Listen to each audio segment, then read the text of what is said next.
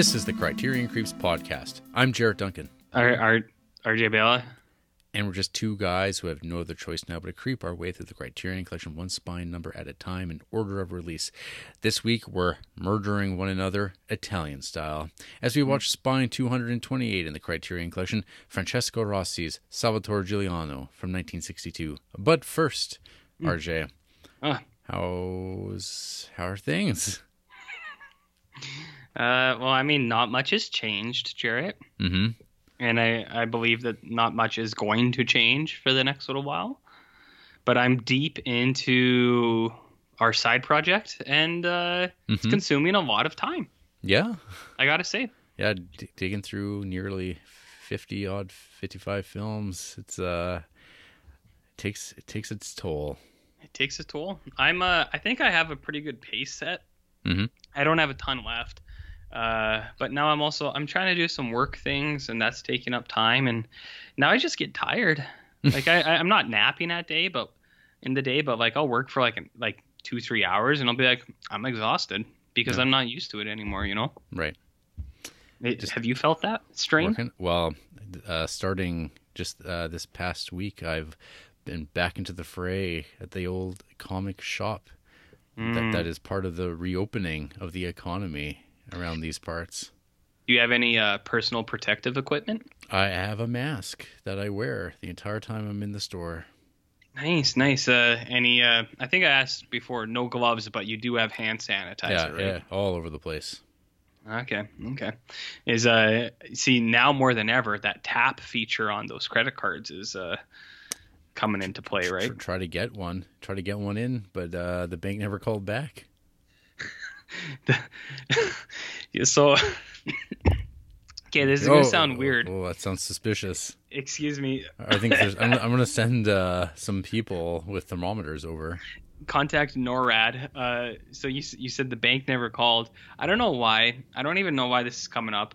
But I knew this guy one time, and uh, he was talking about how he watched this full length uh, homosexual porno, and uh, he was talking. He was just like, "Yeah, I watched the whole thing." And uh, someone was like, "Why'd you watch the?"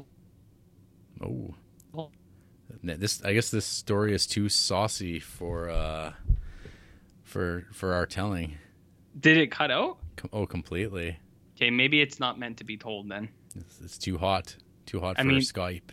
If uh, if people are interested, I can talk about this uh, porno story some other time. But uh, Well, you got up to the point of like, why did you watch the whole thing?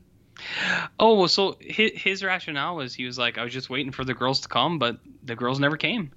So when I hear stuff like the bank never called, in my mind I always just think the girls never came. He's like, I was just waiting for it, but they never came, you know. And I, I mean, I think it's kind of like I think it's a mark on his character. He's like, you know what? It wasn't exactly what I wanted, but I stuck through it He's throughout very- the extent. Uh, so that's some real patience. it's patience. I mean, I feel like that's what we do with the Criterion films a lot of weeks too, right? It's like maybe it's not what you want, but you you you work your way through it and you hope that by the end you'll get something out of it. Yeah. Hey, you know what you could do instead is uh, I've heard uh, people are taking like plastic wrap, like cellophane or uh, press and seal, and putting that over their ATM uh, or their debit machines, Mm. and then after someone does the buttons, then you take it off. But I mean, I guess if you're No. doing like, I don't know, how, well, how many transactions today do you think you had? Like 50? Yeah. Yeah, so that's a lot of plastic wrap. Yeah, Yeah, and everyone's paying by debit. And then Mhm. once in a while, people throw, "Hey, I got some cash here for you." Like it's just been burning in my wallet for four months. Mhm. I've had My- nowhere to spend it. Like my uh, COVID bucks. COVID bucks. Well, at least Canadian money can be washed, right? It's true. Um, our very first customer of the day of reopening uh, did mention how the flu has killed more people than COVID. And the second person wanted to do a return from something they bought via uh, delivery. Mm. And the third person was wondering if we were interested in acquiring their POG collection. And I was like, man, it's like it's just like a regular Thursday. So, okay, the Pogs. Was there a theme to the Pogs? I didn't see I didn't see no th- pogs. This was like this guy was in his 60s and he was wearing a face mask. I will point out he was the only Mm. one of the three uh, that was, but he thought it was a priority to risk his uh, health and safety to say, hey, you, you, you sell you buy those pogs. And uh, I- no, no, I don't. I agree. I think that is a priority. I, I I'm curious as to how many slammers he has because Jarrett today I was going through my closet because Andrea always wants me to clean stuff. You know, she's always wants always wants me to get rid of my stuff, um, and I found a Pog collection. Wow, you, you you brought that with you?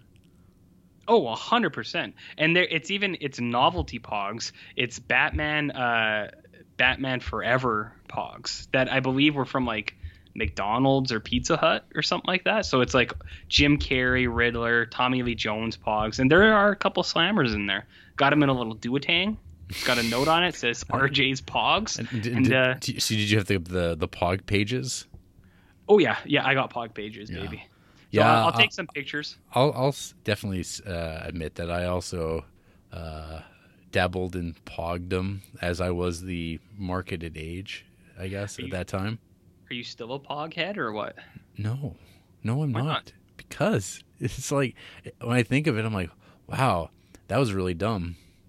Are you saying if someone brought you a, a slammer right now, you wouldn't feel tempted to slam that son of a bitch right right on the ground? Nope. Uh, in fact, the weird thing was so like after this, it, it like startled me, and it's like, oh, what, what, how, is, there a Pog community? There's going to be once Well- I get Well, back into this there is there is some kind of community. Uh, there was a guy who did an unboxing video of two thousand Pogs, um, and he was showing the slammers. There's like a history of Pogs that's like very brief. It's not going to turn into a, a Netflix miniseries, I don't think. But like th- there was like the different styles of how to use the slammer. Some people like put it right up against the top of the stack and then make them flip. Other people, of course, want to throw it, launch it down upon the stack. But I'm like, I have no idea what the right way was because um, it seemed like people were more into collecting pogs than they were playing with their pogs. Well, isn't that the case of any fine collectible? Fine artisan collectible is not actually understanding how it's meant to be used, but just taking it in regardless.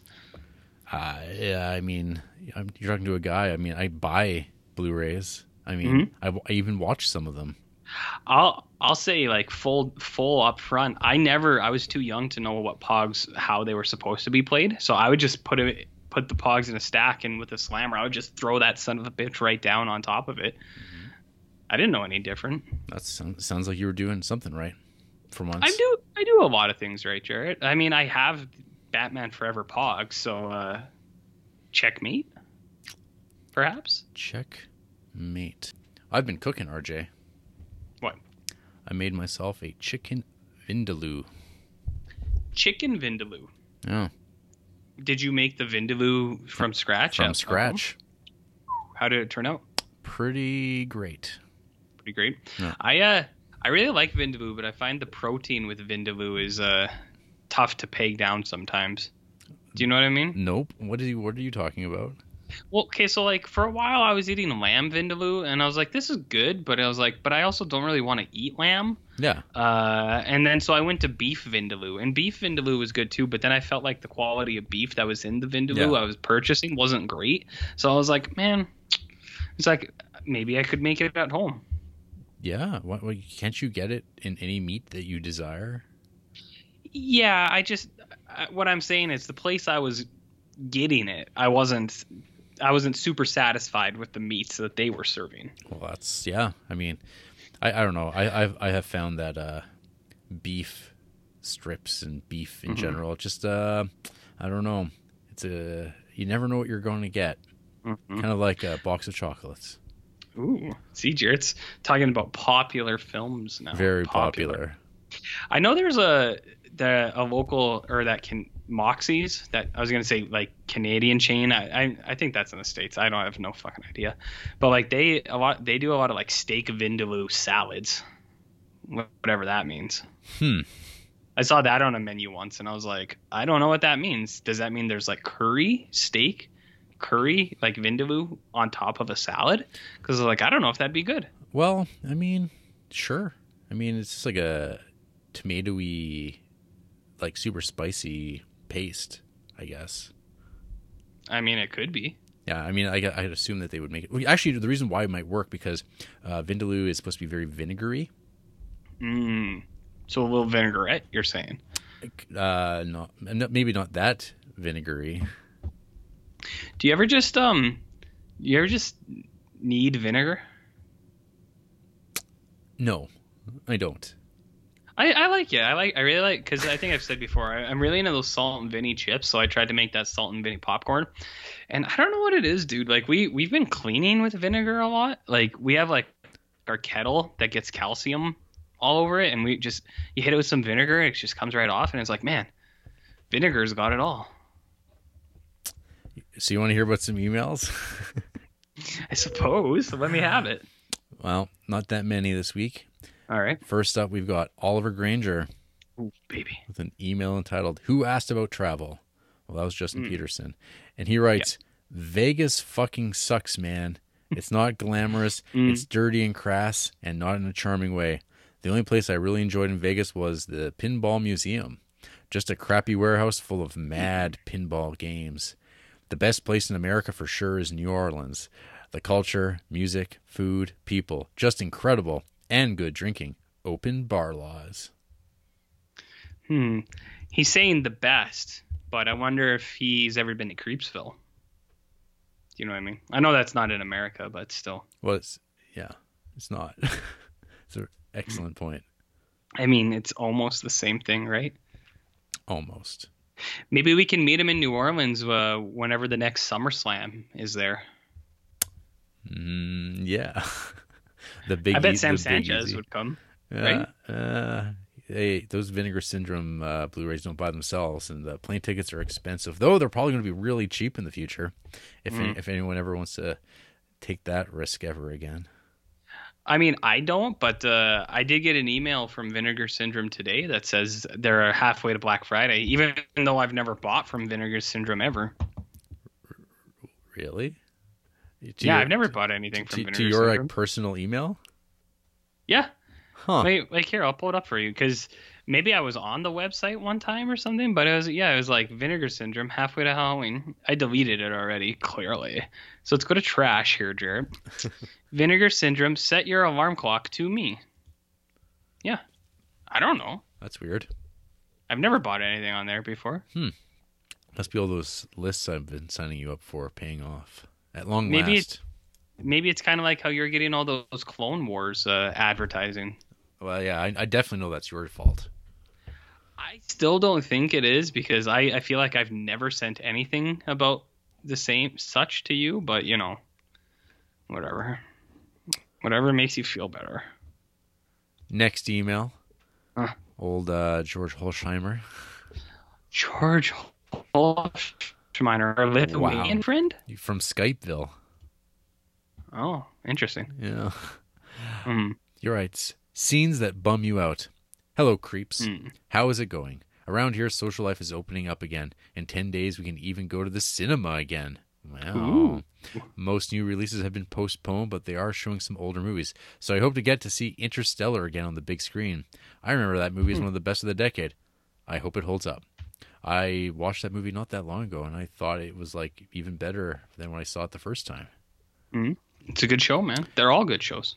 Some episodes ago, you were talking about The Longest Yard, and I thought that I had seen the Mm. remake but didn't remember it as an Adam Sandler movie. Turns out I watched the other soccer based remake, Mean Machine. I remember it as a super fun Mm. Guy Ritchie style early 2000s movie. Neither uh, logged it, but I would call it the superior remake of The Longest Yard. No Burt Reynolds, sadly. Yeah. Well, I mean, like, and the, and of course, uh, the original Longest Yard has uh, a mustacheless Burt Reynolds, who's the best Burt Reynolds. Why do you say that? Because when he has the mustache, he becomes this big goofball, and he fucking sucks. Hmm. That's why I say that. I'm looking at this Mean Machine by uh, Barry Skolnick. Uh, Mm-hmm. It looks like Vinnie Jones is the lead. Yes. What's your take on Vinnie Jones? He he had this moment, you know. He was the you know the big enforcer goon or whatever in soccer, and or f- sorry football, and uh, Mhm. now he is uh, I don't know he does he do anything? Well, I mean, I think you're downplaying his appearance in the Midnight Meat Train. See, I don't I don't even remember that. I mean, what about his his appearance as the Juggernaut? Well, yeah, I mean, that's low bearing fruit. What, but what has Yeah. he what has he Yeah. done for us lately? I mean, it doesn't look like much. He was in the remake of The Magnificent Seven, apparently. So Yeah. there you go. Oh, George continues. In the Ona Bo- Baba episode, Archie couldn't remember why Under the Skin left him depressed. Well, maybe it had something to do with the scene where a dog drowns, followed by the owners, and then a crying infant left in the rising tide.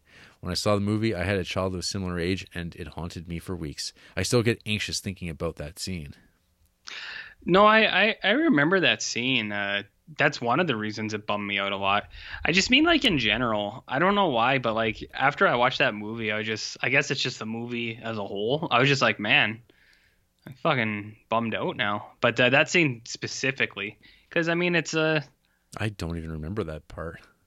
it's a I mean it's a long it's like a five minute scene. Like um I, I remember very explicitly. It's it's super depressing, but I think maybe the scene's like a metaphor for like humanity today. Maybe. Jarrett? While listening to an older ah. episode, I was wondering about the outcome of a discussion. Did you, Jarrett, ever end up watching Atlanta? I think it's great and fairly Oh. unique for a TV show, so I think you should give it a mm-hmm. try if you haven't. I have not yet watched Atlanta. I, I kind of take a Well- a certain pleasure, I guess, at this point that I haven't watched it because RJ's so adamant that I watch it. But it's great. That's fine. And and remember remember I told you you should watch The Terror and I was like it's great. I think you'd like it and you're like yeah, uh, just get to it. And then you did watch it and you're like yeah, I liked it. And I was like yeah. I liked it more than you did from the sounds Yeah, of I it know. too. So maybe you would even like Atlanta more than I did. Maybe. Or the opposite of that. Well, all I'm saying is that I think that's three separate people have emailed in to try to convince you to uh, watch Atlanta. So uh, when are you going to pull the pin? I don't know. What, what's it on? Nothing. That great. It's on. Uh, it's on FX, I think. Oh, wonderful. Oh, good. And, yeah, So- FX is the garbage of Canada. Like you have to like have like a special package just for FX. I think. Yeah. Oh well, good good luck with that. Finally, how do you prefer your lighting when you watch a movie at home? I always turn uh, off most of the lights, so it's just the TV and a small light behind me. It feels cinematic, and I get less distracted. But my wife thinks it's weird sitting in the dark in your living room. What's your preference? Why? How could you watch a movie otherwise? Okay, so I I have two points to this. I am also of the uh, full dark no stars approach, as uh, my roommate Scott used to say. That's a Stephen King thing. So I, I do like going in full dark for the movies. Um, I don't know how that'd be different from a movie theater, right? Like it's not weird. However, sometimes when I am watching TV with Andrea, or if we're watching like one of her movies, she does like to have a lamp on for like backlighting or something because she wears glasses, and she says sometimes she gets like a I don't know, like a, a glaze in the glasses or something. I don't know. I have perfect vision, so I've never had to deal with Well, that shit. I have uh, glasses, and that sounds like a bunch of hooey. Is she af- Well, is, she, is she afraid of the dark? Is she or She she's could- or is she afraid of you? I mean, it's probably both, but it's also probably maybe some kind of eye condition. Who's to say? I see. I see. Who's to say? So she likes a little backlighting, but uh, I mean, I like it dark. Yeah, I don't. I don't think that's weird at all. I mean, that's the way it should be. Y- young or old, it doesn't matter. In the dark. All right. Have Hmm. a good show. I'm going to try to watch a 1962 Italian movie I never heard of. Welcome Is to that the movie? the club? yeah. Is that what we watched, or is he talking about something else? Uh, that's the one that we just watched, and we're going to be talking about in a little Oh. bit. well, we'll get there, I guess. Finally, we got Justin Peterson Ooh, with baby. an email entitled "Big Russia Boy Justin Peterson." Ooh. Hey, Jarrett and RJ, what's happening? It's funny that RJ mentioned Alexander Nevsky last week during my email, since I was actually watching that excellent Russian medieval war movie right before I started listening to the show. Huh. Hmm. What a odd coincidence. That it's extremely weird. Yeah. I recall you talking about passports in association with going to Russia. How it worked when I was there was your hotel would actually hang onto them to help prevent them from getting stolen while you were walking around, which is a good thing since I actually had the awful experience of being harassed by street cops while I was there. I was walking down a hmm. popular pedestrian street drinking a beer from a street vendor when all of a sudden these two cops were telling me that it was illegal to drink there and started demanding that I pay them and hand over my passport. I then tricked them into thinking I only had a couple of rubles and they eventually left me alone. That sounds so like so much fun. I can't wait to go to Russia now. I mean, you'll get that here too if you cross paths with me. Oh I'll yeah. give you a hard oh, time. are you the wallet inspector? Wait a minute, that's not the wallet inspector. Otherwise, the experience of being in Russia was amazing, especially seeing all of the old Soviet era relics that are still around. Back when I dreamed of being a filmmaker, I thought so much about wanting to make a period piece about the rise of Lenin coming to power in Russia. If you guys could make a big budget historical epic drama, what story would you want to tell? Uh, missing indigenous women in Canada. Yeah. mean- I mean, it's his it's history now, right? it's still happening, RJ. It's, I know.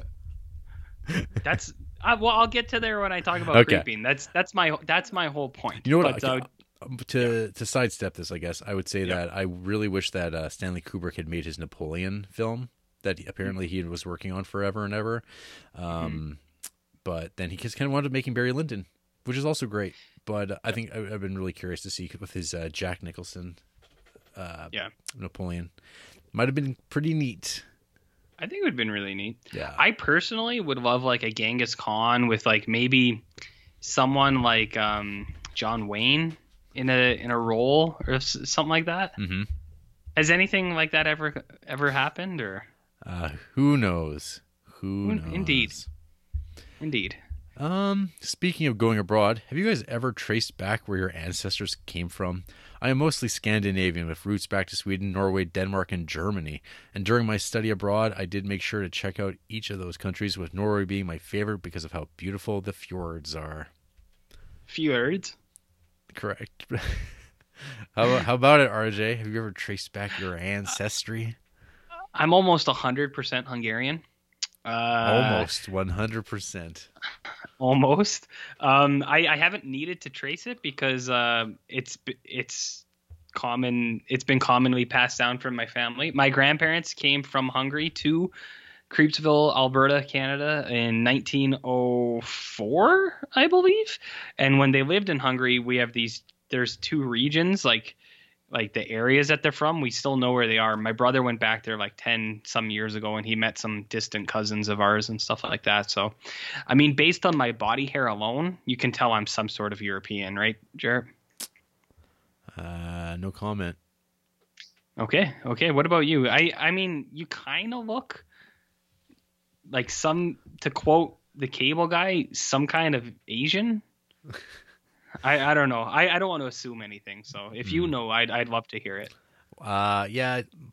Uh, my grandfather was like off the boat Irish, and Mm. my God, I'm, I'm trying to think about this. My grandmother on my dad's side was Danish, I think, Mm. I believe, and then on my mom's side, my grandfather was American. He was uh like he was like you know that those roots those uh Chitwood roots Mhm. go- all the way to Virginia. Wow, Virginia Duncan, Yeah, hey? for, but I think I mean obviously coming from England at some point, and then throwing in there a little bit of like kind of like somewhere between either German or Russian, depending on Mm. where the uh, the lines fell, and then probably fleeing Bolsheviks. Hmm. So you're just a mud of Yeah. many different names, I guess. Yeah.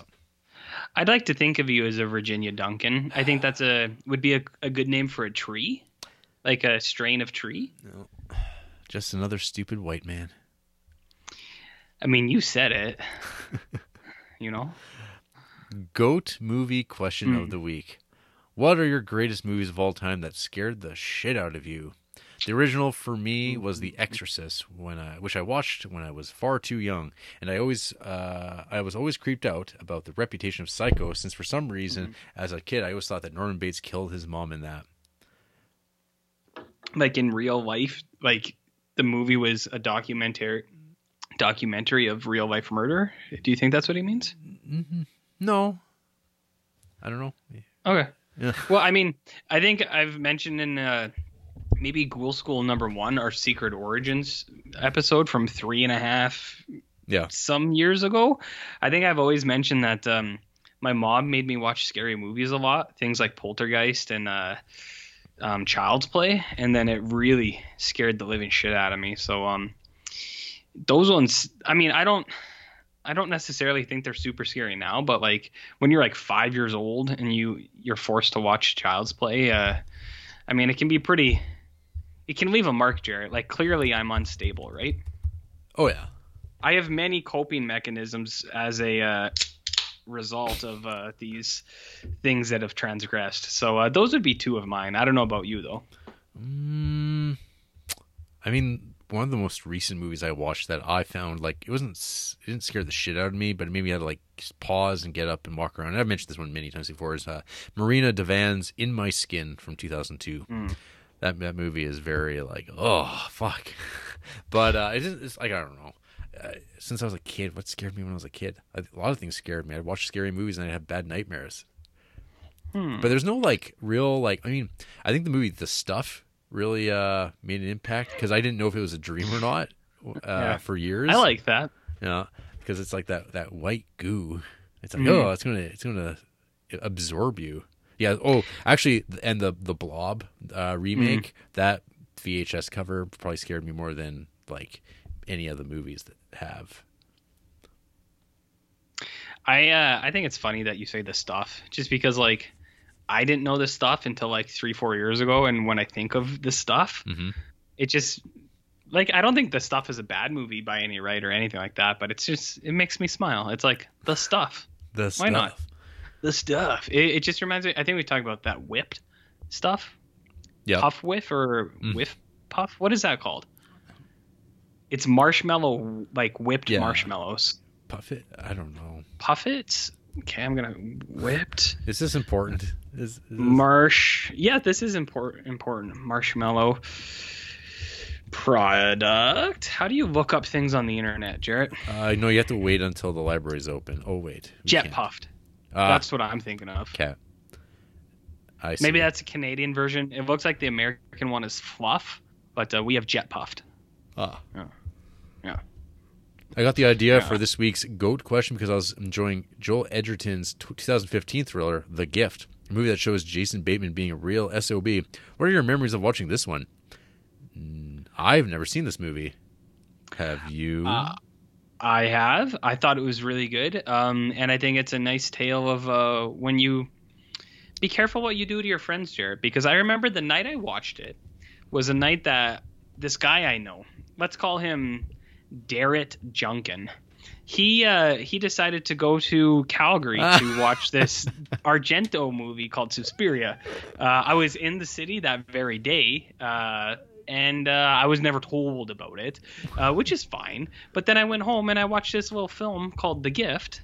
I believe I could have my timeline way off, but I, I'm pretty sure it was the same day.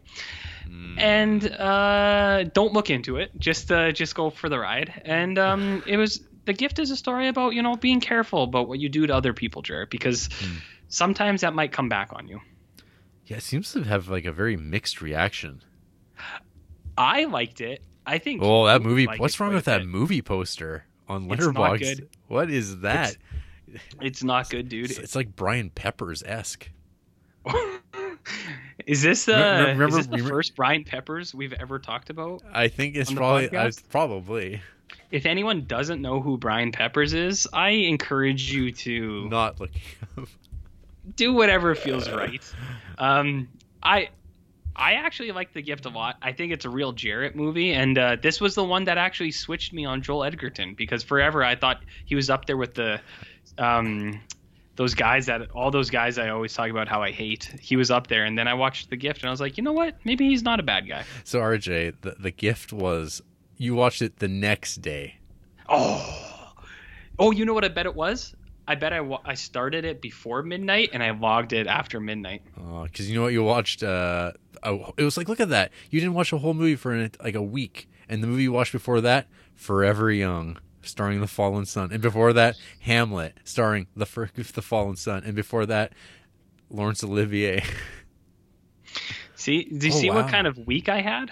yeah, it's pretty pretty wild. And then all to lead up to the day that uh, The the, this ul- guy, the ultimate betrayal. the ultimate betrayal. So uh, that's uh, that's always been my understanding of the gift. You know, there's people who think Brian Peppers isn't real, and then but then you find out how like fucked up it actually is. Yeah, I mean that's that's one of those things where it's like it's it's a joke kind of, but then when you look into it, you're like, oh, This is Uh-oh. Yeah, this has got like way worse. Just all of a sudden. yeah, you're like, this isn't the sort of thing we should be joking about. Okay. All right, here we go. Uh finally, a little Ah. movie game I thought would be interesting. I will name a couple of movies and you guys will guess the common star rating that one of you or a friend of the show gave to those movies according to Letterboxd. And I will send RJ an answer key on Twitter.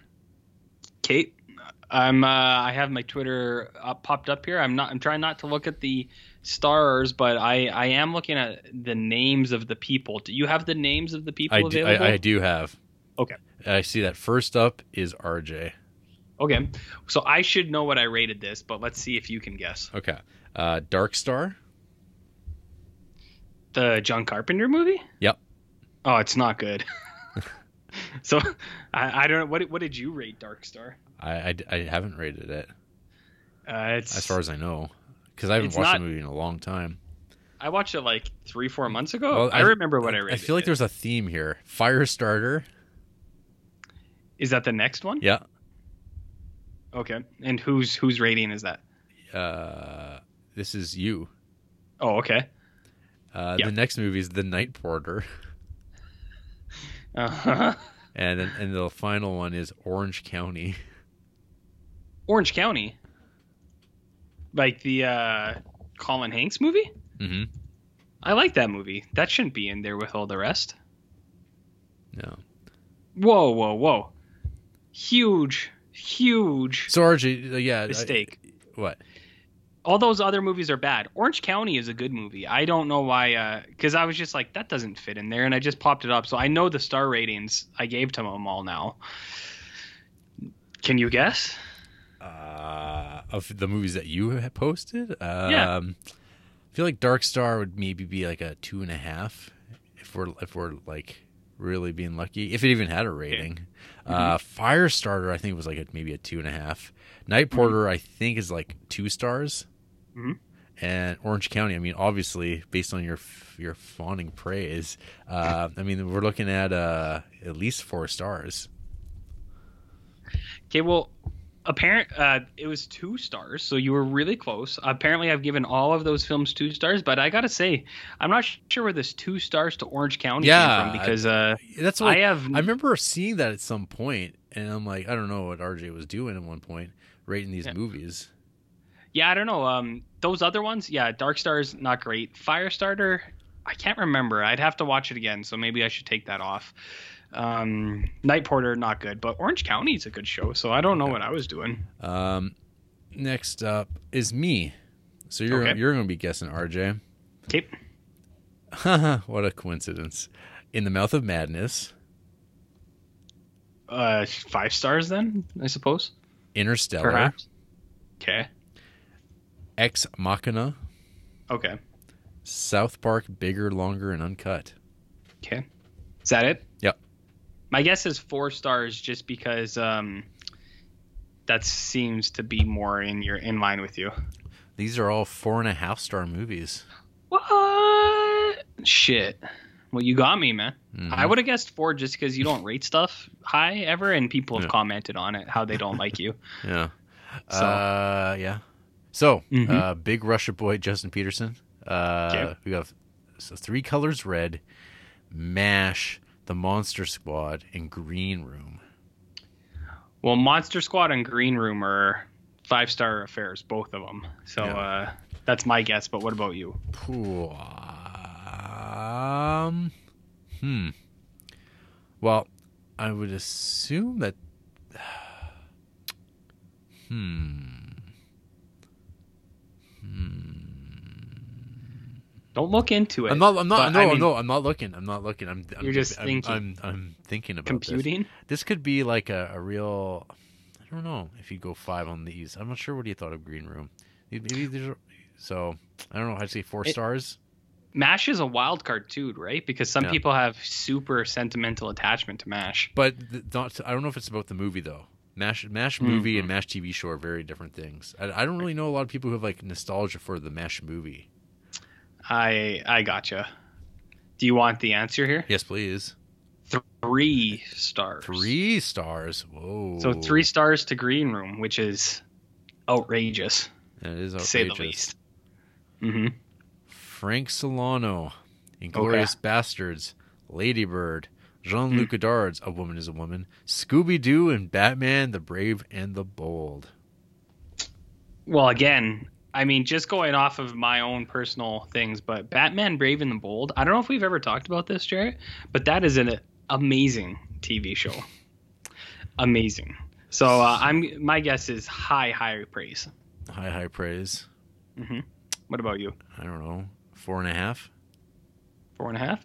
Let's go to uh, the survey here. Survey says five stars. Okay. Batman Brave and the Bold is wicked good. Trust me. Trust me. Sam Sanchez, The Simpsons movie, Exorcist 2, The Heretic, Now You See Me, and Tusk. The, the the first three I wouldn't have uh, I wouldn't have been able to tell, but with Tusk in there, like I don't know, half a star, maybe one star. Well, What about you? Exorcist 2 is not good. Tusk I've never seen, but no, it's I just know it's bad. Uh, and the Simpsons movie, I I've seen parts of it, and it was it's pretty lame. Uh, two and a half. Uh, let's go check. Uh, one star. Ooh, wow! One star. Real, that's some I- real heat there. I, I, I because Sam Sanchez is Mm-hmm. not, not one to drop those ones, except for uh, some of these Corman movies. Oh yeah, some of them are deserving. Yeah, but I mean, I guess I don't know. There's like there's like a different there's a degree of like what a one star Roger Corman is and like what a one star Kevin Smith movie is. I I agree completely, but uh, Kevin Smith, I I know uh, I was watching on my Letterboxd the friend of the show Reese Haxtell. He uh, was watching Yoga Hosers and um Tusk and not a fan, and uh, he's uh, from all I can gather, fellow Canadian boy. So. Mhm. I, I would trust his opinion, um, but uh, you know, Simpsons movie I watched in theaters, and I th- I remember thinking it was fine, but I don't know. I'm not gonna revisit it anytime. Ryan Nagel, Baby, what's Face he got? Off, Street Trash, Contagion, The Exorcist Three. Oh, five stars. 100%. Hundred percent. 100%. what do you got? Don't don't you have the answers over there? Yeah, but I, I'm I'm I'm playing the rules. I'm not looking. okay. Um, I'd say, fuck, I don't know, four stars. Yeah, let's look here. Four stars. You're right. No. You know him better than I do. I think uh, because at the time I was very heartbroken that he didn't love Street Trash more, but uh, it's understandable. It's As you always say, though, four stars is a pretty, pretty, pretty, good pretty good. Yeah. Yeah. Right. it's Yeah, pretty right. good. Oh, Jackson, Scorsese's Cape Fear, Sabotage, The Fellowship of the Ring, Island of Lost Souls. Two I feel like- stars. Two stars. One of those things does not belong. Fellowship of the Ring is a five star film. But I but know I, Island of Lost Souls. I'm, I'm I'm thinking two stars. Is it because Actium Jackson Maximus is too into transcendental filmmaking? okay, I'm gonna I'm gonna say three just because Oh, it's no. like no, it's I too I'm high. hoping. Okay, let me uh do do do do two and a half. Stars. Okay, okay, right in between, right in between. I why why doesn't Jackson like Fellowship? That's an amazing movie. I don't know. Amazing. There's, there's people who there's people who don't give a shit about Lord of the Rings, RJ. If they exist, But why? I don't know. Some people don't. All right. And last but not least, Oliver Granger, Mm. Near Dark, The Treasure of the Sierra Madre, Bone Tomahawk, Rain Man. Three of those are very good. Um, I don't particularly care for Near Dark, so I'm going to say three stars. Hmm. Oh man, I don't know. I don't know how our listeners are feeling being Letterboxd Letterboxd stalked. Letter stalked. Well, letter stalked. You. Uh, you can write in and let us know. Mm-hmm. Fuck. Um. Well, I'd say like, because oh, well, Oliver tends to only rate in whole stars. Man, maybe three. Hard to say. Three stars. So we agree. We think three stars. Yeah. Okay. Do do do do. Three and a half What? stars, Jarrett. What the fuck? We're Well, doesn't- getting well, thrown he- for a loop here. He, he doesn't. He doesn't rate things half stars anymore. Really. Well, maybe these are early ratings, like how I wait three and a third stars. Three and a half. What? Okay, well, Oh, he might have mistyped that. He probably. That- I, I would assume three and a half. I saw three and one dash, and I I assumed three and a half, but yeah, I think that might have been a mistype. So, but why don't we just say three and a third? Sounds good. Mm-hmm. Nice, nice. I don't know if he actually ends that email. Oh, there you go. Sorry for any of the friends of the show that I missed, or if your opinions of these movies have changed since the last time you logged them. Thanks for the Mhm. time, guys, and have a great show. Thank you, everybody. Yes, thank you. Hey, RJ. Yo. You've been watching anything this week? You've been creeping on anything? How about the how about Uh. movies? I mean, in this period of time in our lives, we should be watching more movies than ever before. We are, The- we, But not- we are. But not things we can talk about. Because I'll let you. I'll lay it on you like this, Jarrett. I think I watched over ten movies this week. Yeah. However, I think seven of them I can't talk about yet, and uh, three of them are related to our actual thing that we do for this podcast. Oh, right. So, That being Uh, said, well, you want to hear about some creeping I did? I creeped on a friend of the show, George C. Scott Bailey. oh, oh no. Well, uh, I mean, it's been brought up before that uh, we are in this Animal Crossing world now where we live digitally in the virtual world. This is the Matrix, Jarrett. Uh, so, friend of the show, uh, Scott Bailey, reached out to me to um, attend his island in the Animal Crossing world. So I went for a little rip. We had a little meetup. Wow. Well, well, first the first ever official Criterion Creeps meetup uh, took place in uh, the Nintendo world of Animal Crossing. So, uh, what do you think of that, big guy? How did that go? It was great. Uh, his island is unbelievable. He is, I think, for me to achieve what he has, it would take me about four years of playing. Um, so I have resigned that I will never achieve that uh, necessarily. But uh, he's got a little island. He's got a casino corner. He's got this magnificent Godzilla and Mothra display, which I think is pretty cool. Yeah, that's right, Jarrett. See, I knew that'd get your attention. Uh, he's got a little campsite with um, a UFO flying saucer that uh, is doing abductions. It's all there. He's got. Uh, he actually has uh, some nice giallo things too. There's a killer doll all over the place, uh, like actually killing people. So that's pretty neat. Um, his island was fantastic. Uh, and then he came to my island, which is uh, Dump City, uh, which is a literal dump. And uh, I felt pretty embarrassed because I was like, my island is a literal toilet. But that's kind of the point. Right. If you know what I mean? So um, I don't know about him, but I think uh, I had a great time. It was nice uh, to do that, and it was it was interesting too because like so there's no voice chat on Nintendo Online, Jarrett. So you have to like type it out on the the controller. So there'll Oh. be there there was like long extended periods of time where it would just be one character looking down at like their fake cell phone for like a minute and then the word bubble would come up and it'd be like lol for I, and I, Living life. I, I'm not living life, man, loving life.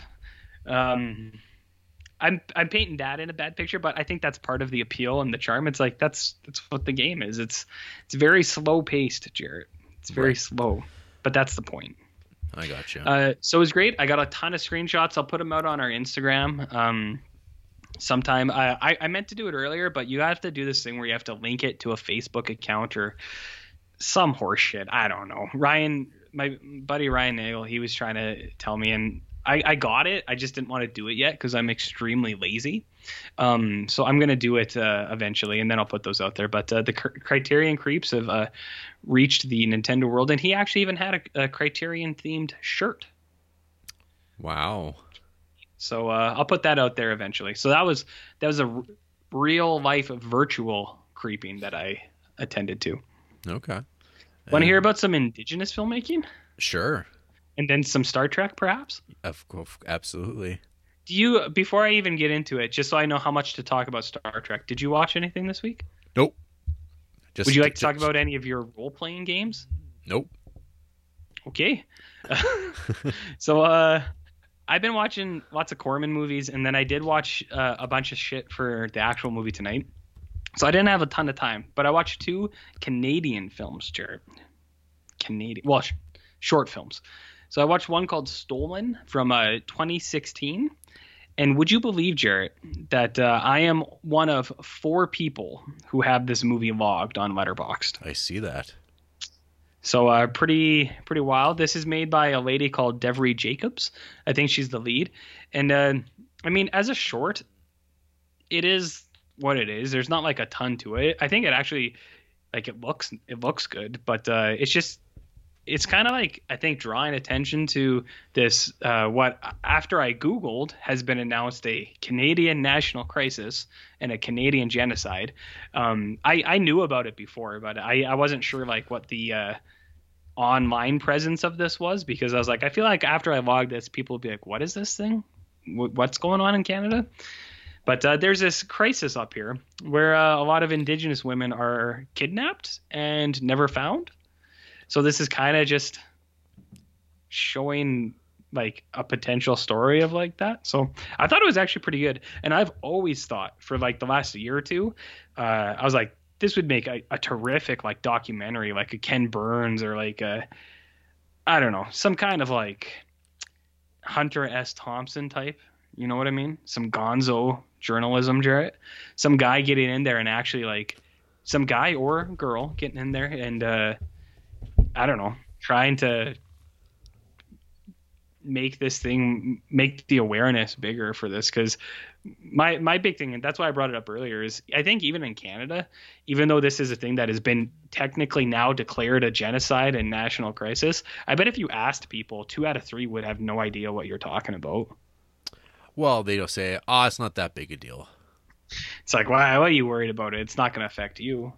Pretty much. But anyways, I watched that and it was pretty good.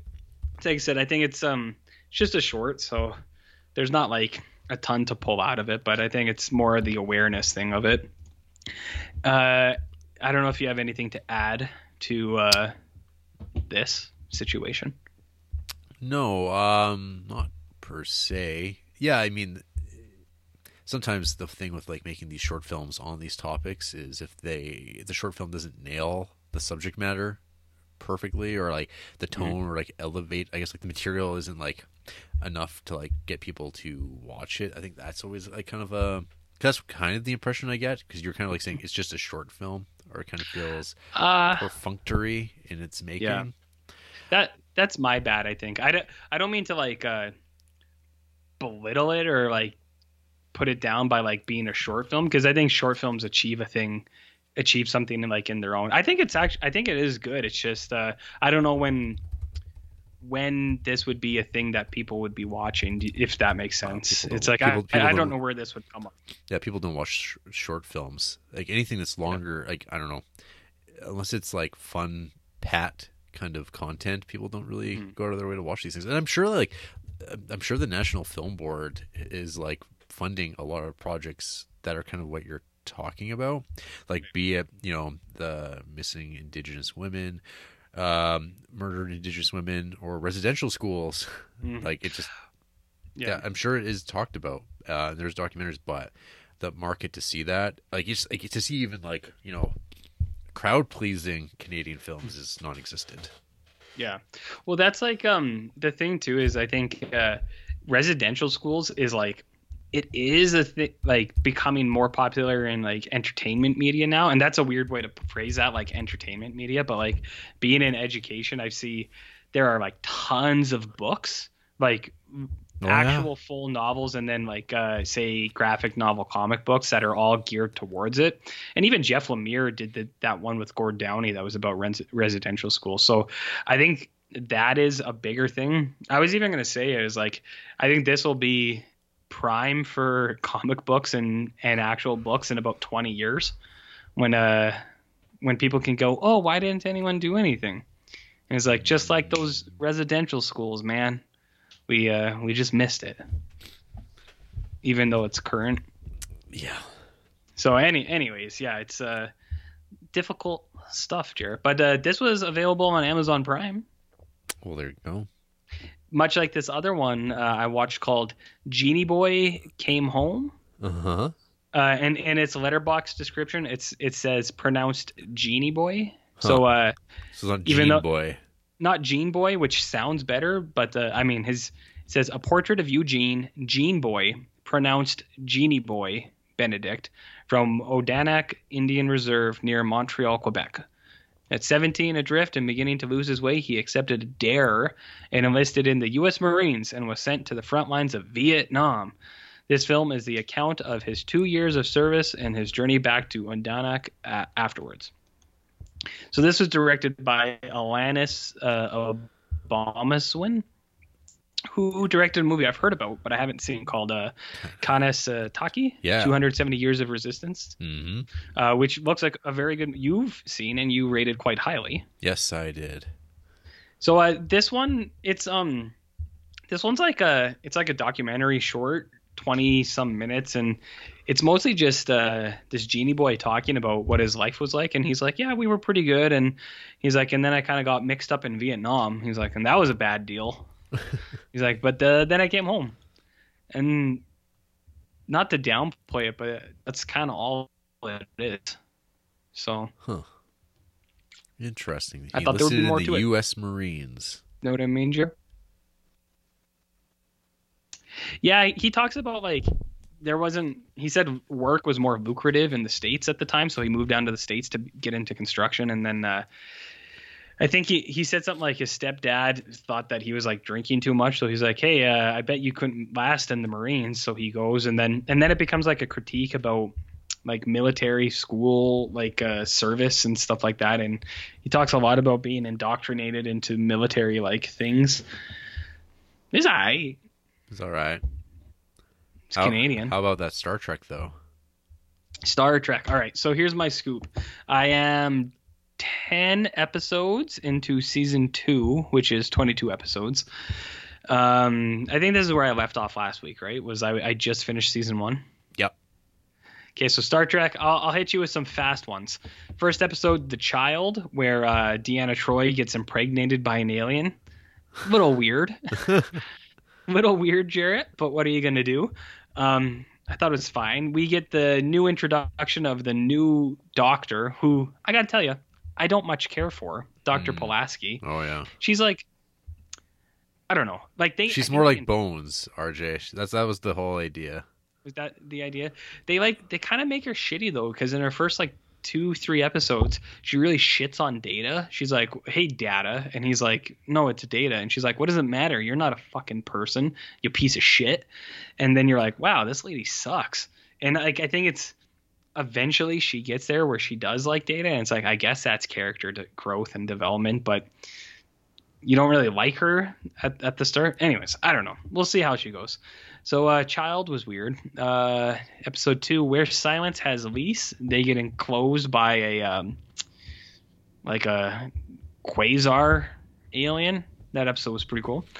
Elementary, Dear Data, Oh. which I know you're probably a big fan of. The, the, So how- the, how do you feel about- the, the debut of Moriarty. More the debut is he? Does he come back? Oh, I've I've said too much.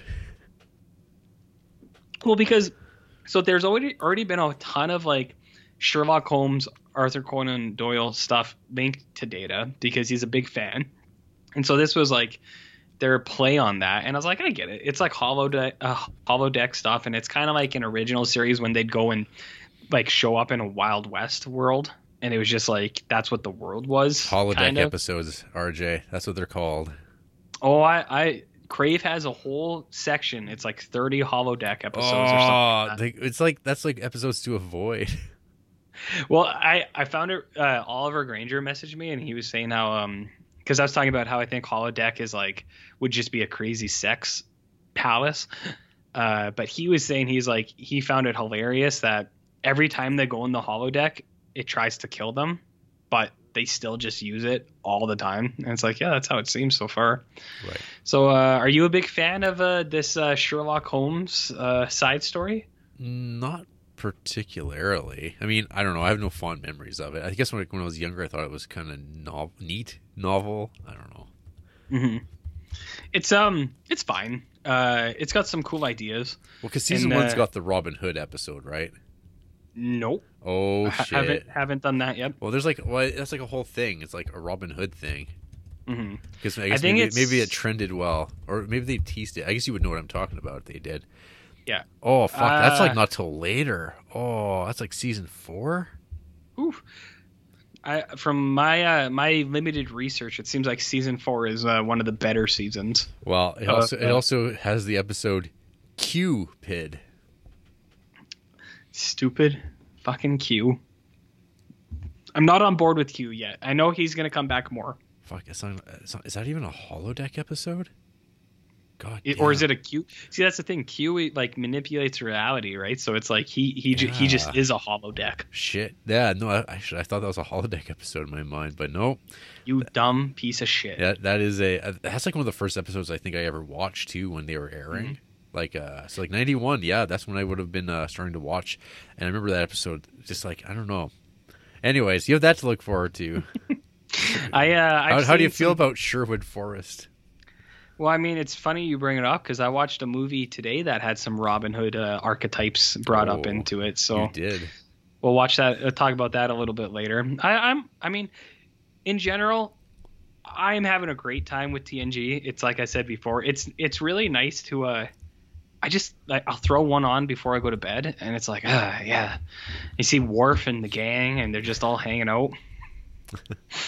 It's Cool. it's it's great.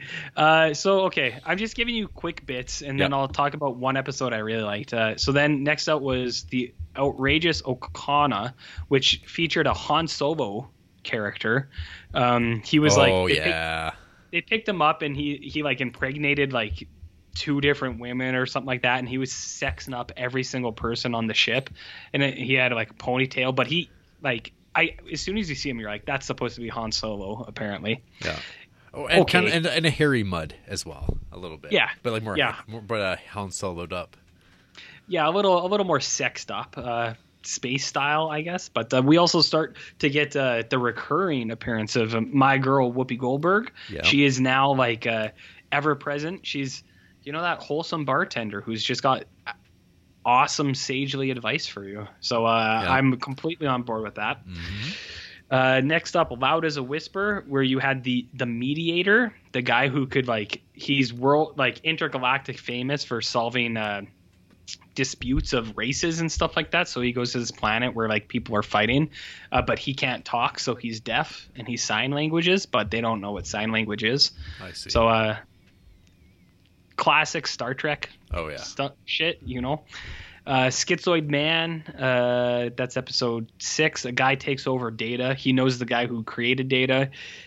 I I didn't much care for it. I I hate body swap type stuff. I've mentioned that lots of times. Body swap, brain brainwash, or uh, doppelganger. It's not my shit. So whatever. Unnatural selection. Everyone gets really old. The Doctor gets really old. It's fine.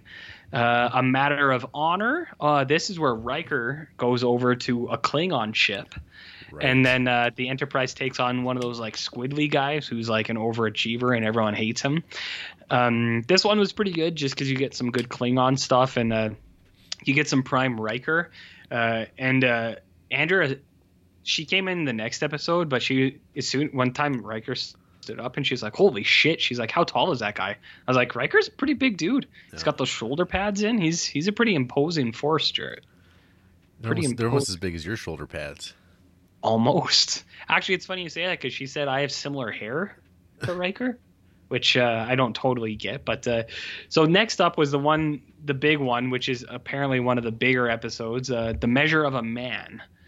Um, which I made Andrea watch with me, and it's the trial of Data because Starfleet wants to dismantle him uh, so that they can replicate datas to have on each Starfleet ship.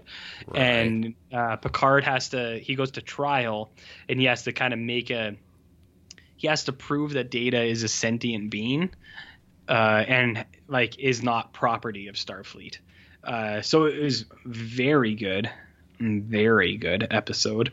It's all about like what it is to be a human, Jarrett, and how like human beings actually kind of suck, and other things are more human than humans are. You know what I mean? Yep. So uh, that episode was fantastic. Uh, so far, the best of season 2 Um, and then I the next one I just watched was episode ten called the Dauphin, and it's about like like people who come on the ship, but then they're actually like real hairy people, and they're like, oh, we got to protect the queen, and it's fine. So whatever. That's where you're at. That's where I'm at. So I'm 10 in, uh, and there's 20, Two? 22 in this Yeah. season. Yeah. So uh, I should be to the end by uh, next week, but we'll see. We'll see. We'll see. Wow. So uh, Star Trek as good as ever. as good Um, as ever. I hope everyone's enjoying the Trek talk. I'm sure people absolutely Love it. hate it, Oh, they love it. love it. So uh, whatever, whatever, you know. Hey, RJ, you got any news for us? Well, last week I neglected to tell you about the announcement of the Robert Downey Jr. produced Sweet Tooth adaptation coming to Netflix. That's right, from our boy Jeff Lemire, Jarrett. That's going to be really disappointing, I bet. I, I figured you'd say that. I will, as always, remain very hopefully optimistic. It is my favorite story, so uh, I hope that there is. I hope there's some good to it. You know what I mean? Mhm. Like I hope it pleases me, and I'm sure it will because I like it so much. But uh, we'll see. Interesting stuff, right, Jer? Very interesting.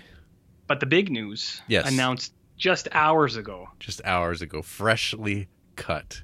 And I'm air pumping because I feel completely vindicated. Why? Uh, because I feel like I did this. No, you didn't.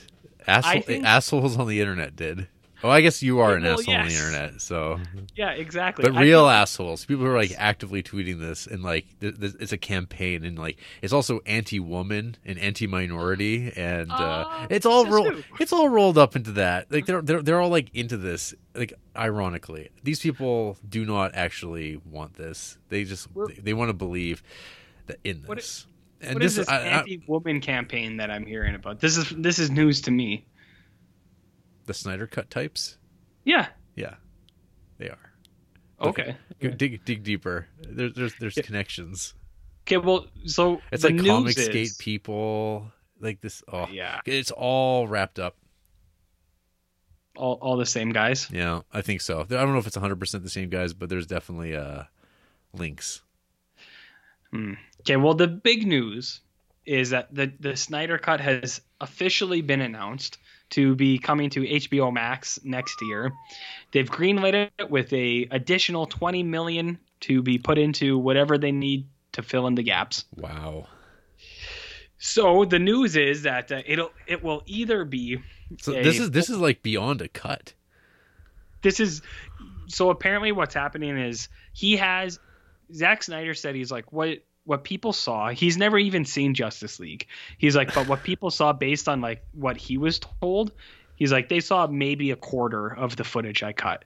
He's like based on that I have Hmm. two thirds of what else we need. He's like but we need additional stuff on top. So he it sounds like what it sounds like he has half a movie and they've given him the green light to finish the other half. How does that happen in a world where it's like filming and crew sets don't actually exist. Actually that maybe that's not right because he was talking about how a lot of the stuff the time is right because a lot of it is like effects work that can be done at home. Hmm. The plot thickens. I I don't know Jarrett. I don't know. But anyway They can they, they can really either- play with that Henry Cavill mustache. oh it's going to be full on. Now what? They should just leave it in. Who gives a shit? Why can't superman have a mustache? Why why indeed? why not why wouldn't he have one those, but sometimes he doesn't have it between frames. Well, I, I think it'd be easier to impose one on his face than it was to take one off, right? No. But any, anyways, uh, they said it would either be a four-hour movie or a six one-hour special. So, I think the big point is that we did it. We prevailed. Uh, the BVS supporters out there, we we always always held strong, and uh, it's finally happening for us. Okay. Which brings me actually to an interesting point, news related. So this is like an alleged result of like fan campaigning, right? I don't know if you've heard of this thing where it's like Rotten Tomatoes or one of those aggregate sites, whatever, was doing this thing where it was like they were doing community watches and they were voting for best movies, and uh, the Star Wars prequel meme Reddit community, uh, they were they were trying to promote like Revenge of the uh, Sith and trying to get it all the way through, and then the, uh, it came up against Dark Knight Rises or something like that, and then all of these people review bombed the shit out of it, and then Dark Knight Rises was at like a seven percent or something like that. What? Which is like what Reddit would have me believe. And uh, I think that that's complete horseshit because it's like, and it completely invalidates all ratings complete like entirely because it's like if these fan community communities just go on there and like we don't like that it's going up against our movie which has always been the case right Well, I don't But know if it- it's I don't know if it's always been the case, but it's definitely uh more like there's like organizing now. more present than ever Yeah. anyways i, I think that's complete horseshit so i'm glad that the snyder Well, cut exists well, because was, that was a thing uh, with like uh, the Captain Marvel movie too, mhm. and uh, Yeah. yeah. it's like these like these it's the same types though. It's these like these people who suddenly believe that like oh there's a conspiracy that my DC movies like crap, and they think it's like well because they're mindless Marvel zombies, and you're just like um. But I mean, I'm not going to say Marvel movies are good, but Mhm. I've I've watched Justice League, and my God, that thing that thing's horrible. I can't. I I have a hard time believing that there's like like it's going to be a three star movie at the end Mhm. of this with this twenty million dollars touch up money. Like how many years ago is this movie Two, four Is it it 2016? or I think so, or two. No, I think it's been two years since the release the Snyder Cut thing has happened. So Oh well, I mean, people were talking about that at the beginning. It, is kind of yeah, 2017 was when Justice League uh, Okay. came out. Yeah. Whoo, boy.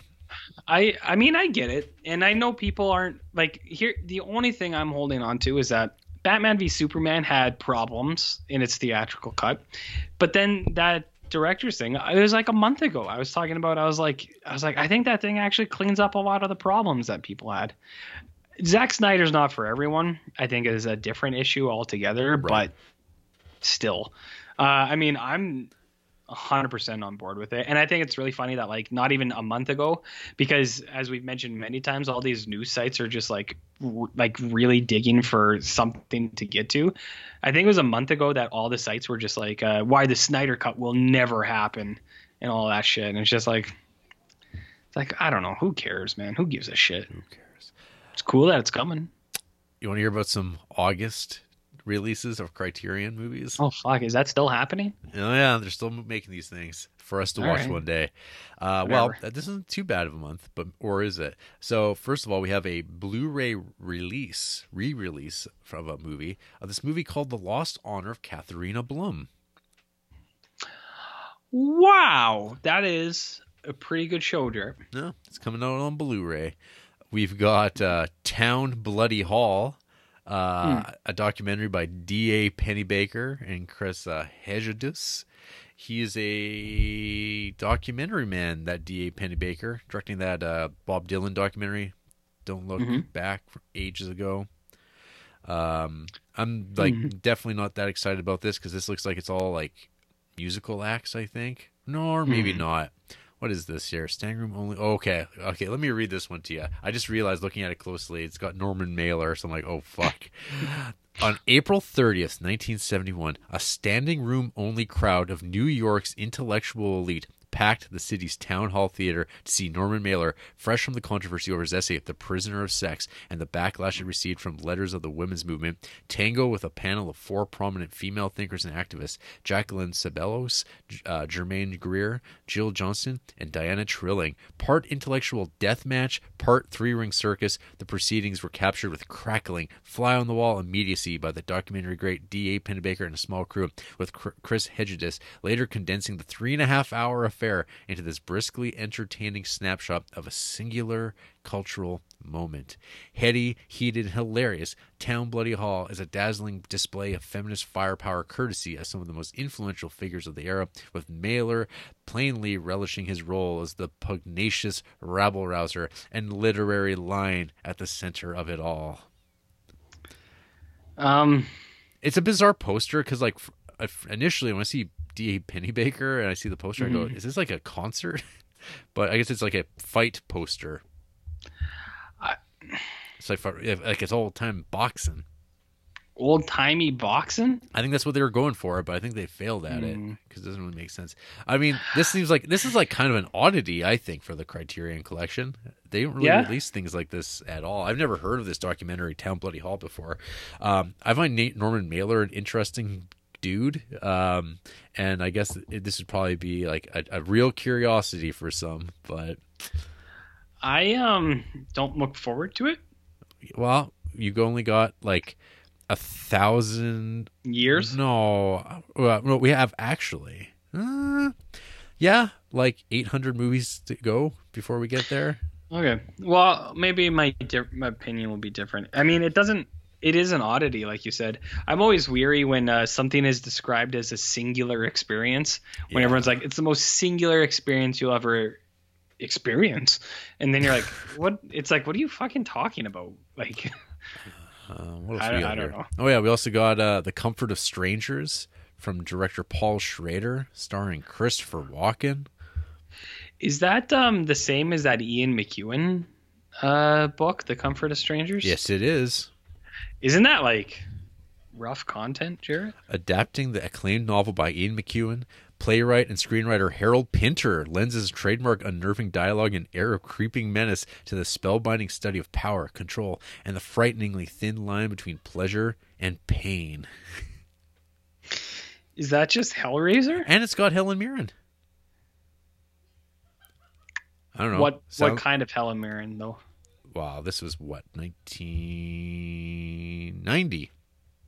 All right, all right, all right, all right, all right. Prime. All right, I think that's pretty good. That's pretty good. Prime, and then uh, oh, not, not even finally, we also have Toni from 1935. That's actually got it's a Jean Renoir movie. Oh no, it's got a nice post. Uh, the artwork though for it is really nice. What does it look like? Uh, it's just like this painting of a woman with her dressed down with a bee oh my God. on her back. It's really nice. It's a really good painting. I dig it. It's one of the. It's actually one of the better uh, arts that I've seen. Oh, and RJ, sensual for th- me. There, there is a uh, the complete films of Agnes Varda collector set coming. not, not, not the uh, Wong Kar Wai that everybody's wanting. or the Devils, but maybe October, right? Maybe October for the Devils. But yeah, we got all the Varda that you could ever want for hundred and seventy five dollars on sale right now. Okay, well, put this into perspective for me. Is it? It'll be one spine number, all no, the Agnes Vardas. It's not a spine number. It's just it's just a film set. Okay, and then that makes more what, sense. What they'll eventually do is they'll start putting all these films, probably may have some of them into the collection proper. Okay, but yeah, that makes a little bit more sense then. I'm sure someone will be very happy with that. Uh, you maybe. I like I like some of that Varda. Sure, who doesn't? Who doesn't? Yeah. Um, yeah, I think that's it. All right. After the break, we're going to separate from Creepsville. To do what? I don't know. Run things our way. So the great, What's Creeps? So the great province of Creepslandia doesn't kick us around anymore. What are you really saying? Text, form, subtext. What? Huh? la violenza bruta e sanguinosa. Giuliano voleva qualche impresa di una bontà gentile e generosa. Dalla sua fama fino in cielo esa e si parlava andare con caloro di lo so cuore buono tutto a coro da dure con granizia e con decoro aiutavo le povere davvero. E le trattava come frate e soro mentre era con le ricche tanto ferro e sparteva denaro in quantitati ad orfane di vito e malati.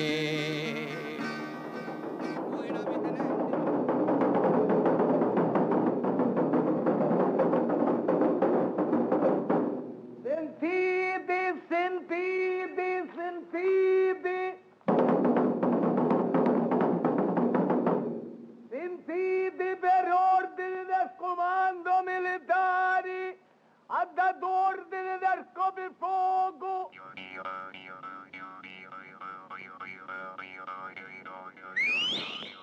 L'anno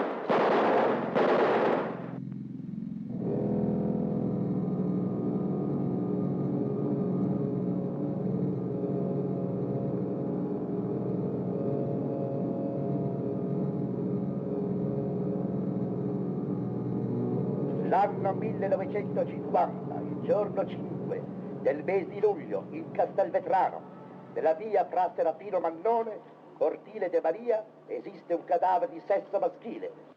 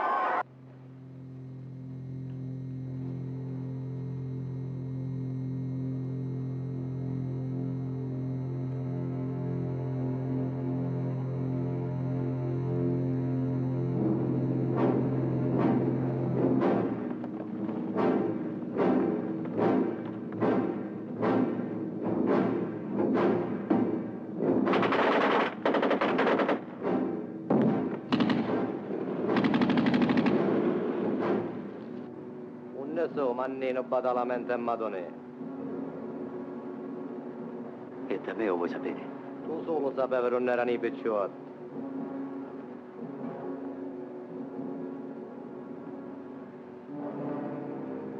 E tu non parli. Dicillo che tutto quello che abbiamo fatto ce l'hanno ordenato. Dicillo che c'è chi li ha venduti.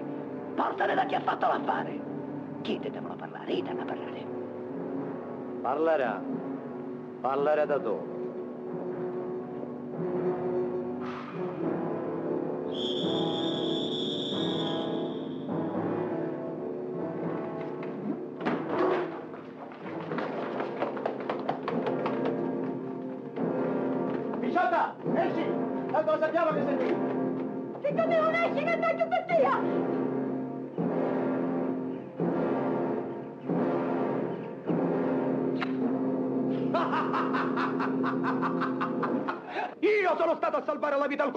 Carabinieri quando lo volevano far ammazzare. Io ho la coscienza di uomo, non sono un bandito. Sono venuto qui di mia spontanea volontà perché se facesse giustizia, i banditi sono gli altri, quelli che si chiamano onesti. Ma non finisce così. Si dovrà fare un giorno un altro processo, quello per la morte di Salvatore Giuliano, e allora dirò tutto quello che non ho detto qui.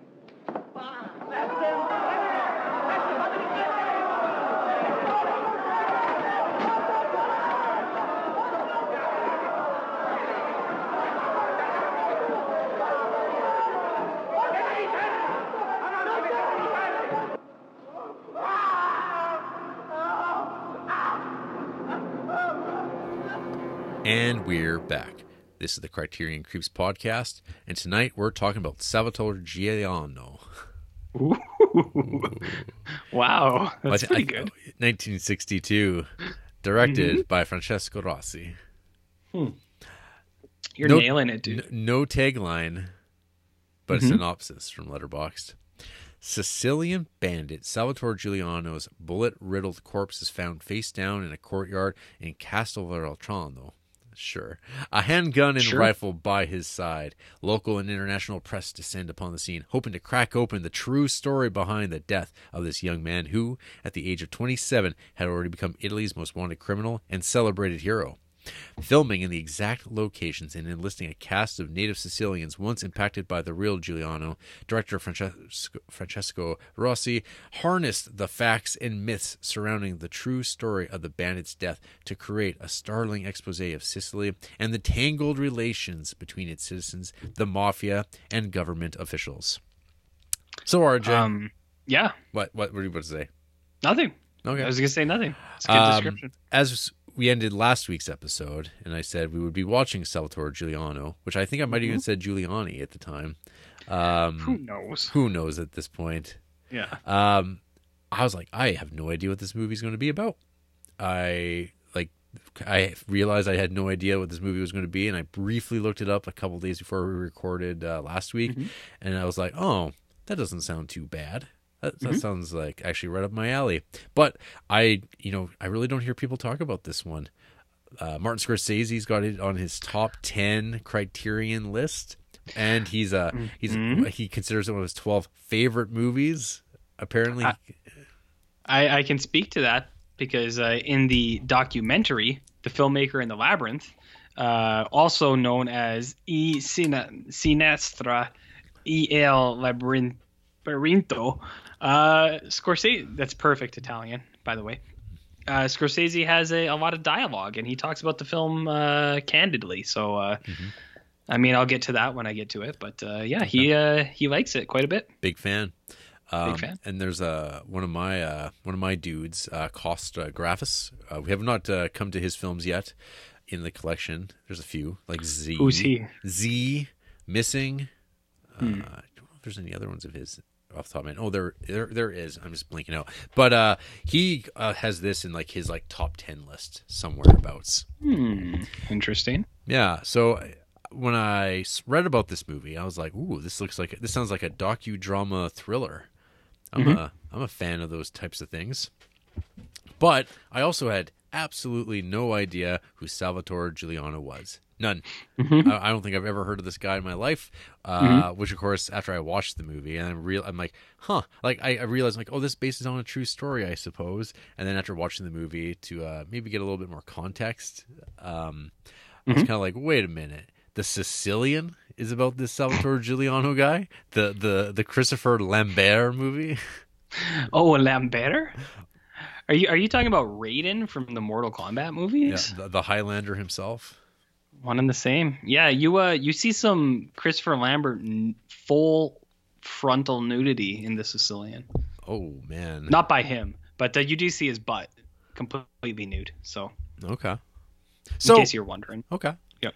So I went into this movie uh, basically blind, other than a few like Nice. shots, and uh, immediately was hit with the like stark white text on the black background, and the this like very like menacing score that like comes and goes but i don't know at times rj i don't know if you had this experience like really put me in the mind of a night of the living dead type of deal where it felt Uh, like yeah. it felt, very horror movie-ish Mhm. so yeah the, the movie opens up with uh salvatore giuliano dead face down on the ground and uh, you have this like really great scene uh, I, and i love this sort of like procedural stuff where uh, there's a man who's just like literally describing what you're seeing before you in this cold calculated factual manner and there's all these people standing around um, you know paunchy men piebald standing around with uh you know mustaches little skinny black ties and they're fanning themselves uh, hands on either side of their hips just looking down at things. I love that stuff. And you're Yep. you're getting all these shots building up like what you're, you're just looking at a crime scene. You don't know who this guy is. At least i didn't. Um and then the movie starts to kind of like tell this thing of like, oh, this is like a big deal, and there seems to be elements of like a cover up of some sort because there's like witnesses talking about what they've seen, but what the police are making these claims based on not a lot of information. Mhm. And then the movie starts kind of going back and forth between the the present day that the movie kind of sets itself in, and then it flashes back to who is this Salvatore Giuliano? What what's his story all about? And that story is um, so in 1943, World War II is going down, and you have this uh, Salvatore Giuliano who is a black market type. He's like 23 years old. He's like you know he's stealing supplies and food and stuff like that, but it's to give to people. And apparently, he stole like the tales goes he stole like two loaves of bread or something like that and in the process of like this thieving he uh, killed a cop and, and they've been they they they start the manhunt and they proceed to look for this guy for the next seven years Are you saying that he was stealing from the rich and giving to the needy, Jarrett? i think that's maybe what i'm saying Wow. wow I've- What an interesting idea. I've never heard of that before. so someone should uh make a movie about that They should. They should.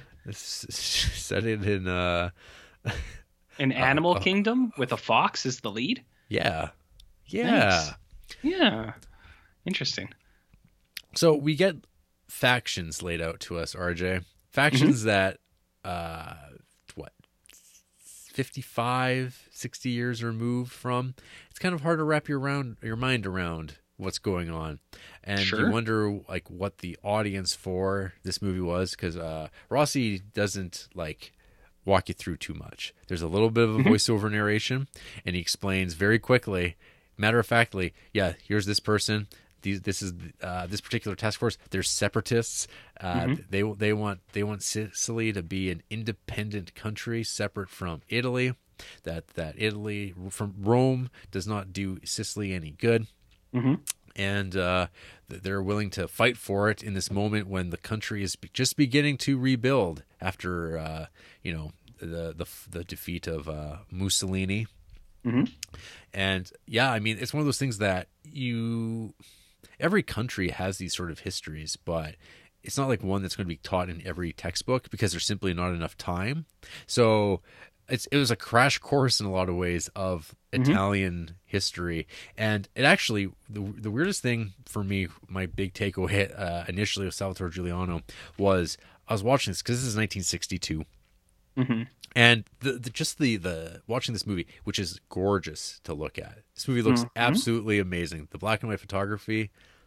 Uh, we'll we'll talk about the, the guy who did that, but um, it looks incredible. These landscapes too, like these like harsh, unforgiving landscapes. But I was like, I've seen these landscapes before because I watch all these spaghetti westerns, these Ita- these Italian western movies, and so I started thinking about this movie in terms of like. Uh, like a western. And then i started thinking of like huh it's also about revolution. And i was wondering like in my mind these um these spaghetti westerns that kind of like especially toward like maybe the late and late 60s they start really embracing the the revolutionary narrative of mexico.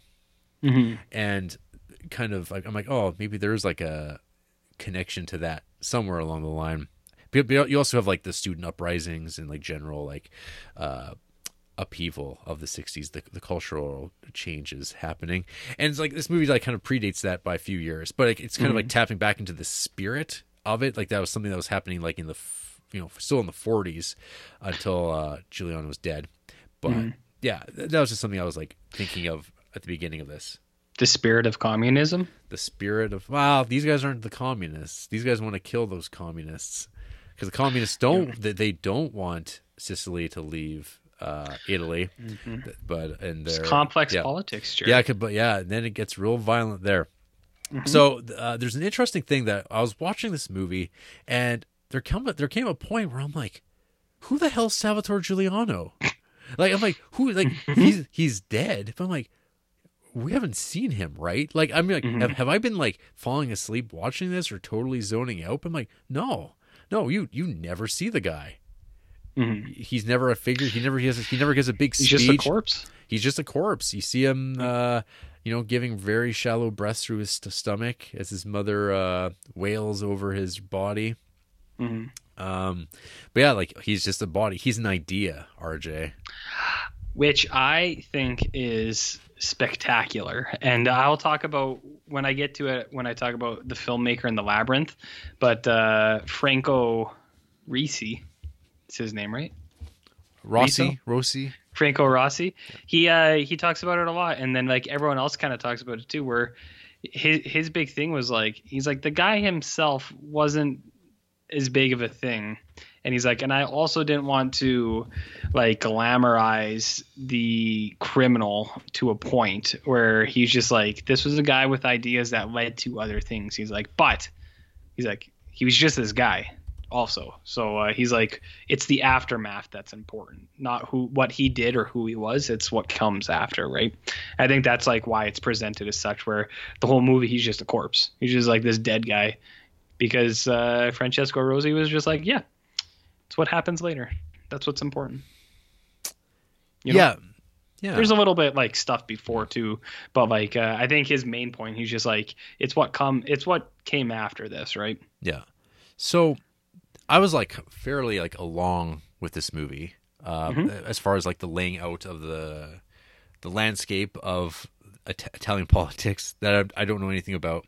Uh, To a point, it seemed like oh yeah, there's this guy, there's this who's this figure who's kind of like brought into the movement, the separatist movement, because like hey, he gets results, and Yeah. um, he seems to be able to elude the police, and he starts becoming more active in like you know hitting the these what is it the uh, capillaries or something like that. It's, essentially, it's like the equivalent of their Royal Mounted Police, Mm. like but they're slightly more like on the mil- there's more of a military element to it, I guess. But yeah, it's essentially that. Like these are the guys who were like on this like manhunt to track this this man down and bring down all his uh, accomplices who are all covering for him Yeah.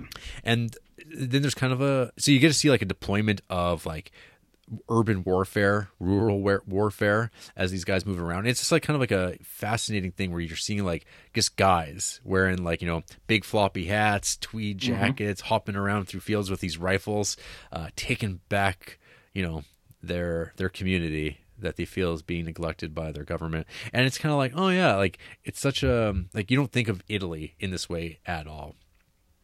I don't think. I, it, it seems like, yeah, it's always like it's like Godfather, which, which apparently, and there's like even weird connections to like Godfather, where it's like, like where it's like there's like uh, I think it- is it a deleted scene or something like that. But there's a bit where like uh, there's like a bunch of people who are like going to the massacre.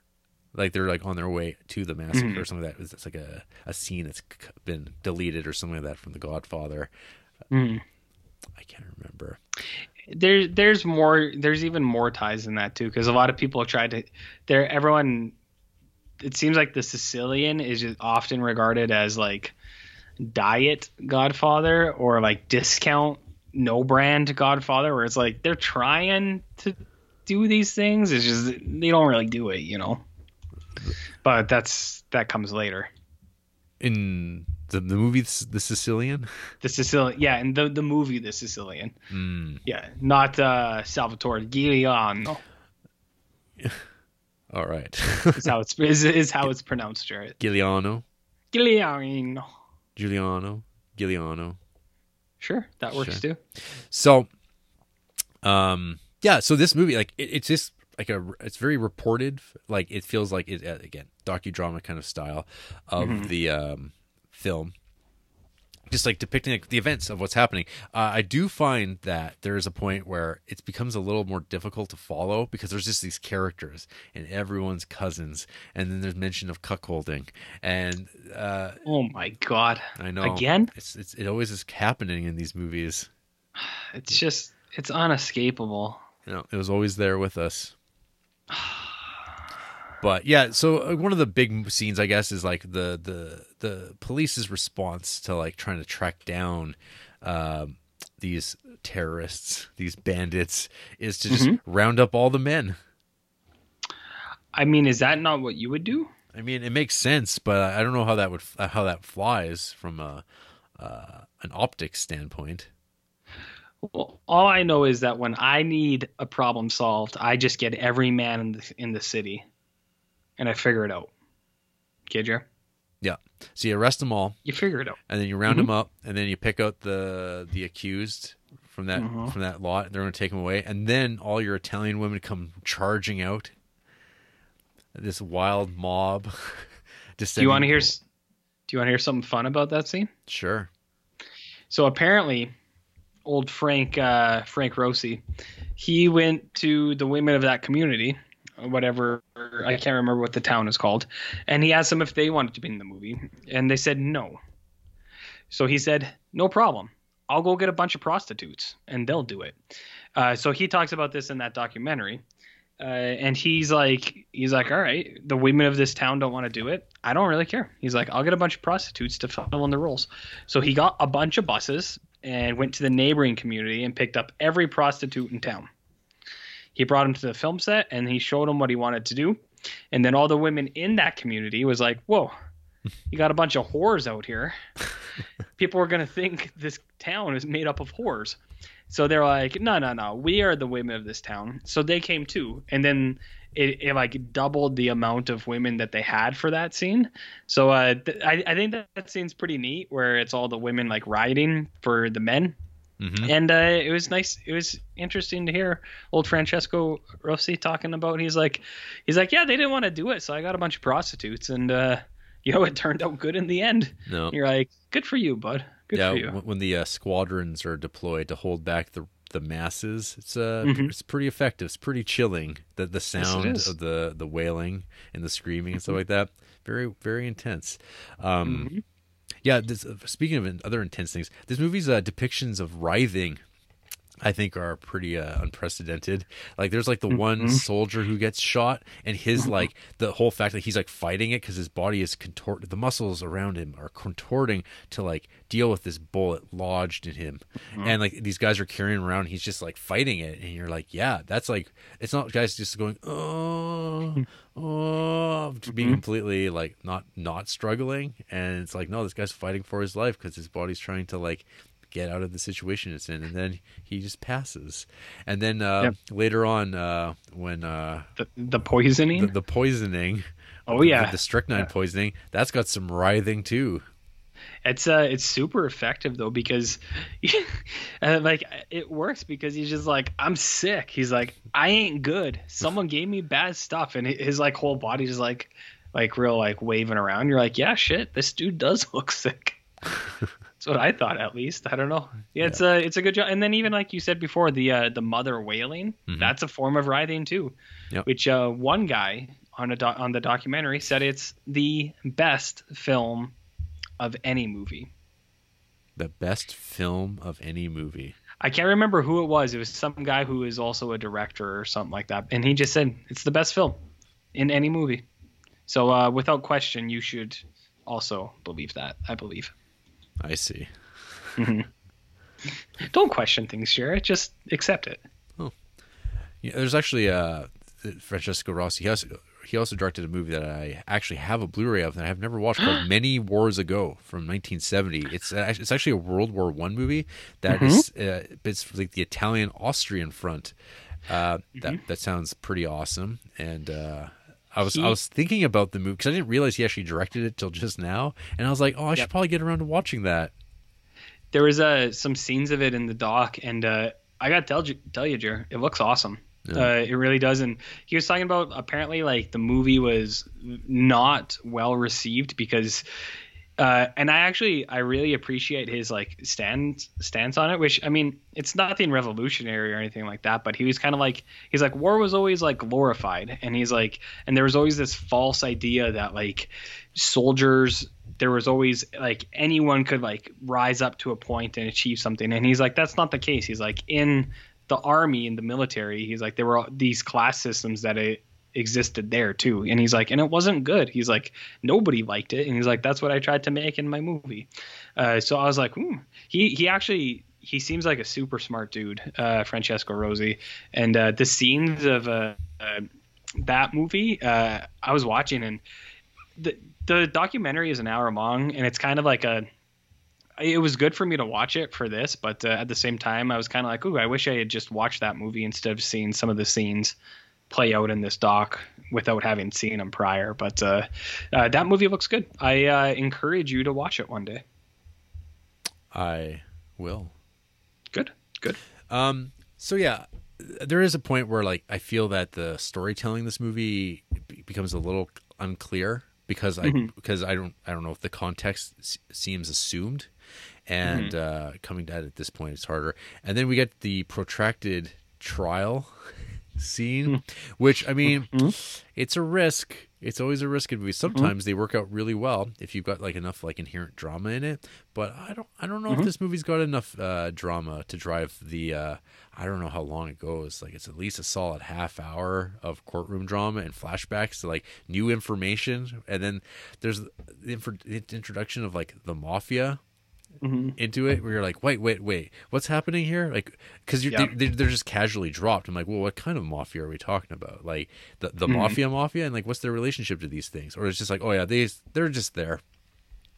And now, now they're working with the police kind of and like getting people out or something. And it becomes just way more like convoluted especially as it's cutting back and forth between the quote unquote present and the past. And then you're getting flashbacks within the contemporary back and forth that i wasn't so on board with Well, Jarrett, I don't know if you know this, but it's described as non-linear Yeah. storytelling. yeah i've heard all about that um Oh, really? G- gen- generally though you need to have some sort of demarcation i think to to, to, help with that transition i think Apparently, he didn't give a shit, and he's just like, "People will figure it out." or and that's and, what. and if they don't then they'll just be frustrated and be like I, I'm I'm very lost. Maybe it's uh, it'll smooth over in subsequent viewings because you know people are popping in their Salvatore uh, uh, Giuliano all the time. Sure. I mean, I I popped my laser disc in four or five times today, even just to give it a whip. This was a big two disc DVD too. Because of all the supplements. Yep, yeah, they went all out on this one. So I did uh in terms of Criterion Channel supplements, I watched the documentary Filmmaker in the Labyrinth, which is an hour long.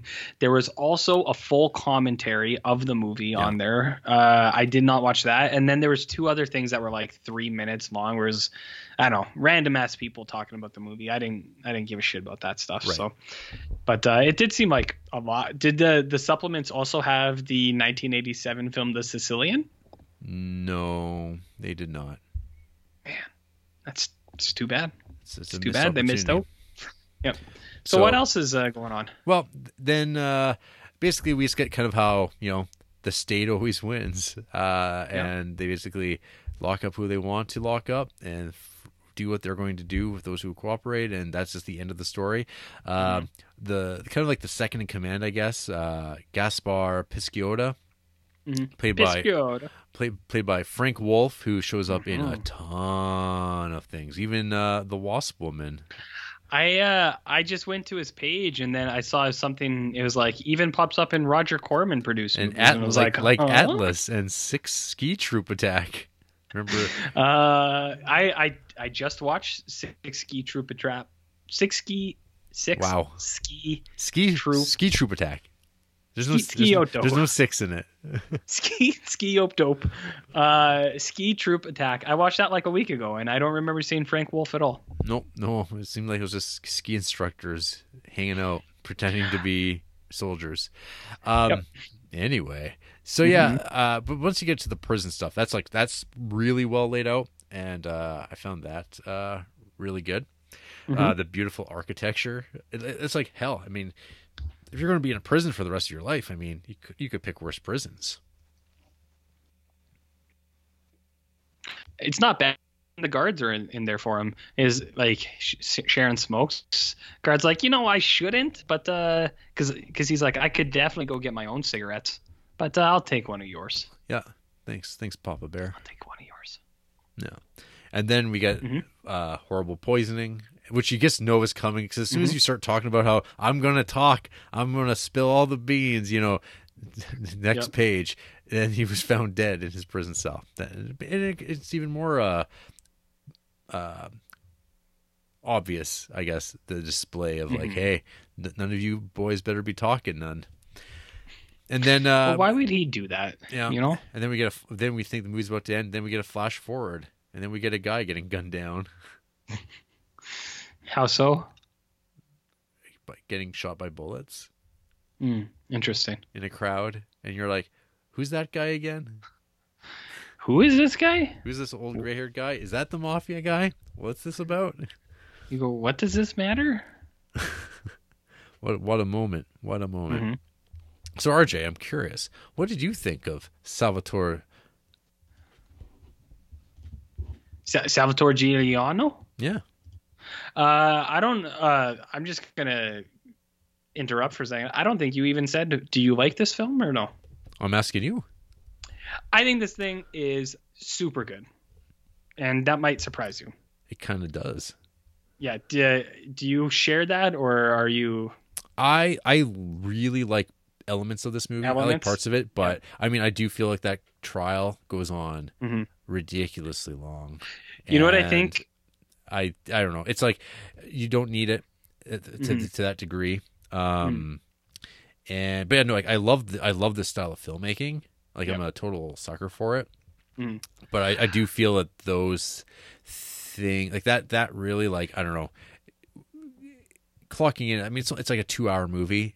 Two, uh, Um, two and five or something like that. yeah, with all the little credits at the beginning and the end. Mhm. But uh, yeah, I mean, like I know I, I did like this movie, Mhm. but uh, I mean, I feel like, I mean, I know that Costa-Gavras, who does like very Mhm. similar things, he does he does this I think better, like a lot better. Okay. Where I don't think there's like any real qualms, but this is like the stuff like Day of the Jackal, kind of like for Mhm. me like falls into the same realm too.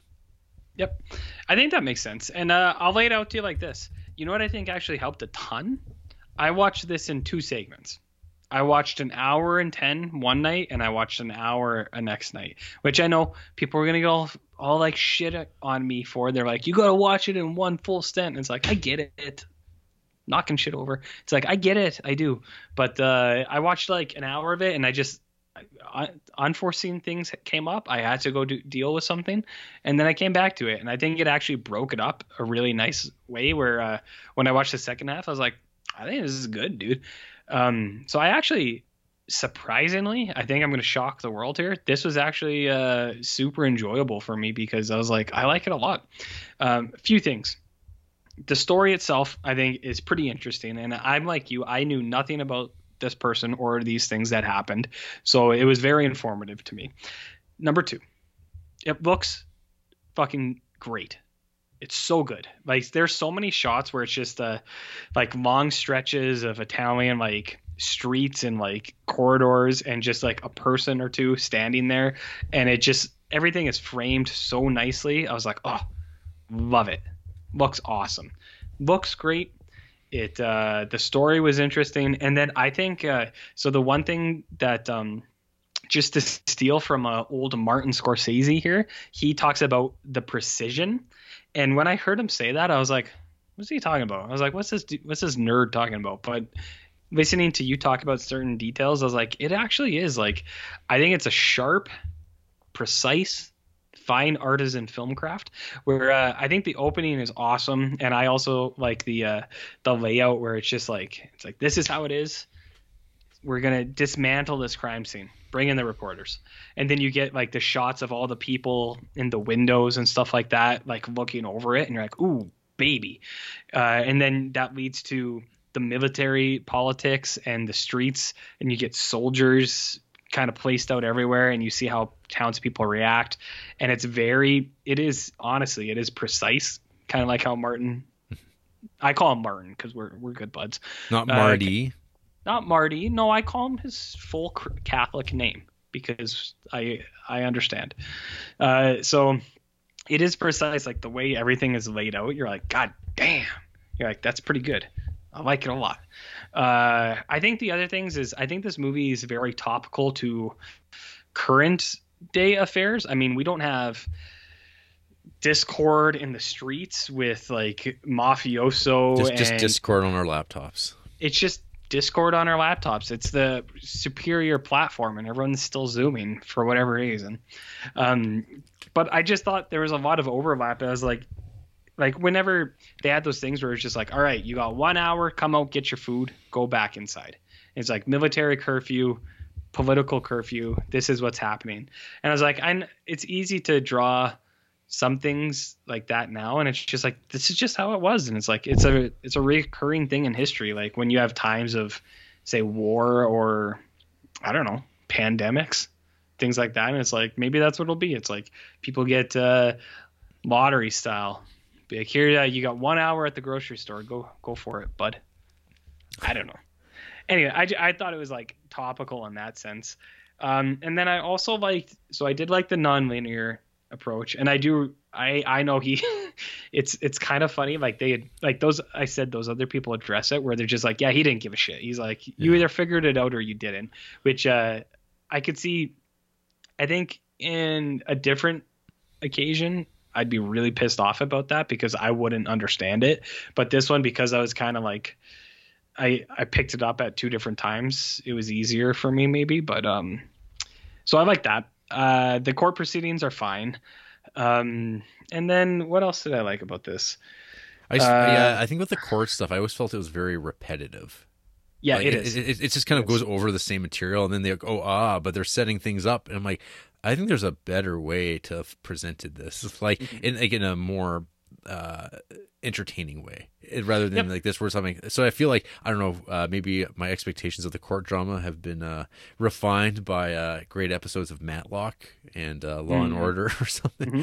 but like i just it feels very like uh clunky there like where it's just like huh like why is this like why why are we like i guess it's like ac- maybe it's more accurate to present it the way but it's still ridiculous like it doesn't feel Mm-hmm. Yeah. accurate at all still feels cinematic but it doesn't feel as um uh well crafted i think I as, know- I know other, what as other parts of the movie Yeah. oh, i was going to say like because you were talking when you were talking about the cin- cinematography so uh Yeah. uh, old, uh, gianni uh Di Venanzo, he, who, Oh. who who shot movies like eight and a half Yeah. Ju- juliet of the spirits big deal on Madonna Street, Oh, and and, and a few uh, Michelangelo Antonioni movies we'll be watching uh, one day. Mhm. Yeah, yeah no he's he's great man. Like uh I, I recognized his name too. I was i couldn't really remember because i don't remember anything we talk about. But uh i was like yeah he this this dude from italia italia? Italy? Italian? Words are tough. Uh, i was like this guy's real good. So uh yeah cinematography is great. And then i i know what you mean. You you prefer the dick wolf to the uh, frank wolff for court proceedings. Yeah. Wait, Frank Wolff looks a lot like Jimmy Kimmel in uh, some of those uh, court scenes too, which I, I found strange. Um, but anyways, one one thing that I do like, uh, and I think it's it gets talked about even better in like the little documentary of people who are kind of pulling this thing apart.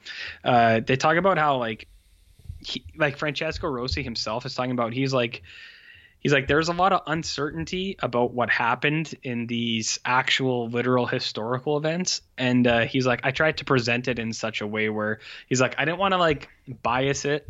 And he says i didn't want to like romanticize the criminal aspect of it. He's like i was just trying to make a document based on what people know. So like you know the scene where they're up in the mountains uh, and it's like the the peace rally the may day scene where Yeah. like that they all got charged for. Uh, apparently, for that scene, he got a bunch of the townspeople that were actually there the day that it happened. Yeah. And he was just like, "Do what happened on that day," and they were all like, "Okay." And so once they started shooting, he's like, people were trampling each other. He's like, a bunch of people got hurt, uh, and he's like, and then a lot of people came up to me screaming, and they're like, "This is exactly how it was." The day that it happened, and he's like, I feel kind of bad about it now. He's like, it's tough stuff, and you're like, oh shit. But uh, I do think he does present it in a way where it's a. He doesn't. It's like the whole thing where Salvatore Giuliano, uh, he's just a corpse the whole movie, hmm and uh, like I think it's. I actually think it it brings it around really nicely where he's just like, this is what happened. He's like, I'm not glorifying this guy. I'm not saying that he was great, even like because apparently like people did see him as a Robin Hood type, but he's just like I don't know. He was a he was a criminal because uh I the more you look into it, he like he did kidnap people and like do shit like that. So it was like, well, so, yeah, that's like a one thing that I always do wonder about, and I, I need to ask somebody about this. But um, like So- the, the the success of ran, like kidnapping and Ransom? ransoming people is that like a a real successful way? Like, I mean, I'll, I have an example based on not just this. guy's life, but also The Sicilian, starring Christopher Lambert. Mm. So apparently, this guy, they called him a Robin Hood because he would go to local shops and buy like money, or he would buy their products for like ten times what it was worth. He'd be like, loaf of bread, thirty cents. He's like, I'll give you three dollars for it. Whatever. Who gives a shit? Um, but so that's why they thought he was a Robin Hood type. But then he would do kidnapping, and it was a lot of it sound, sounded like the implication.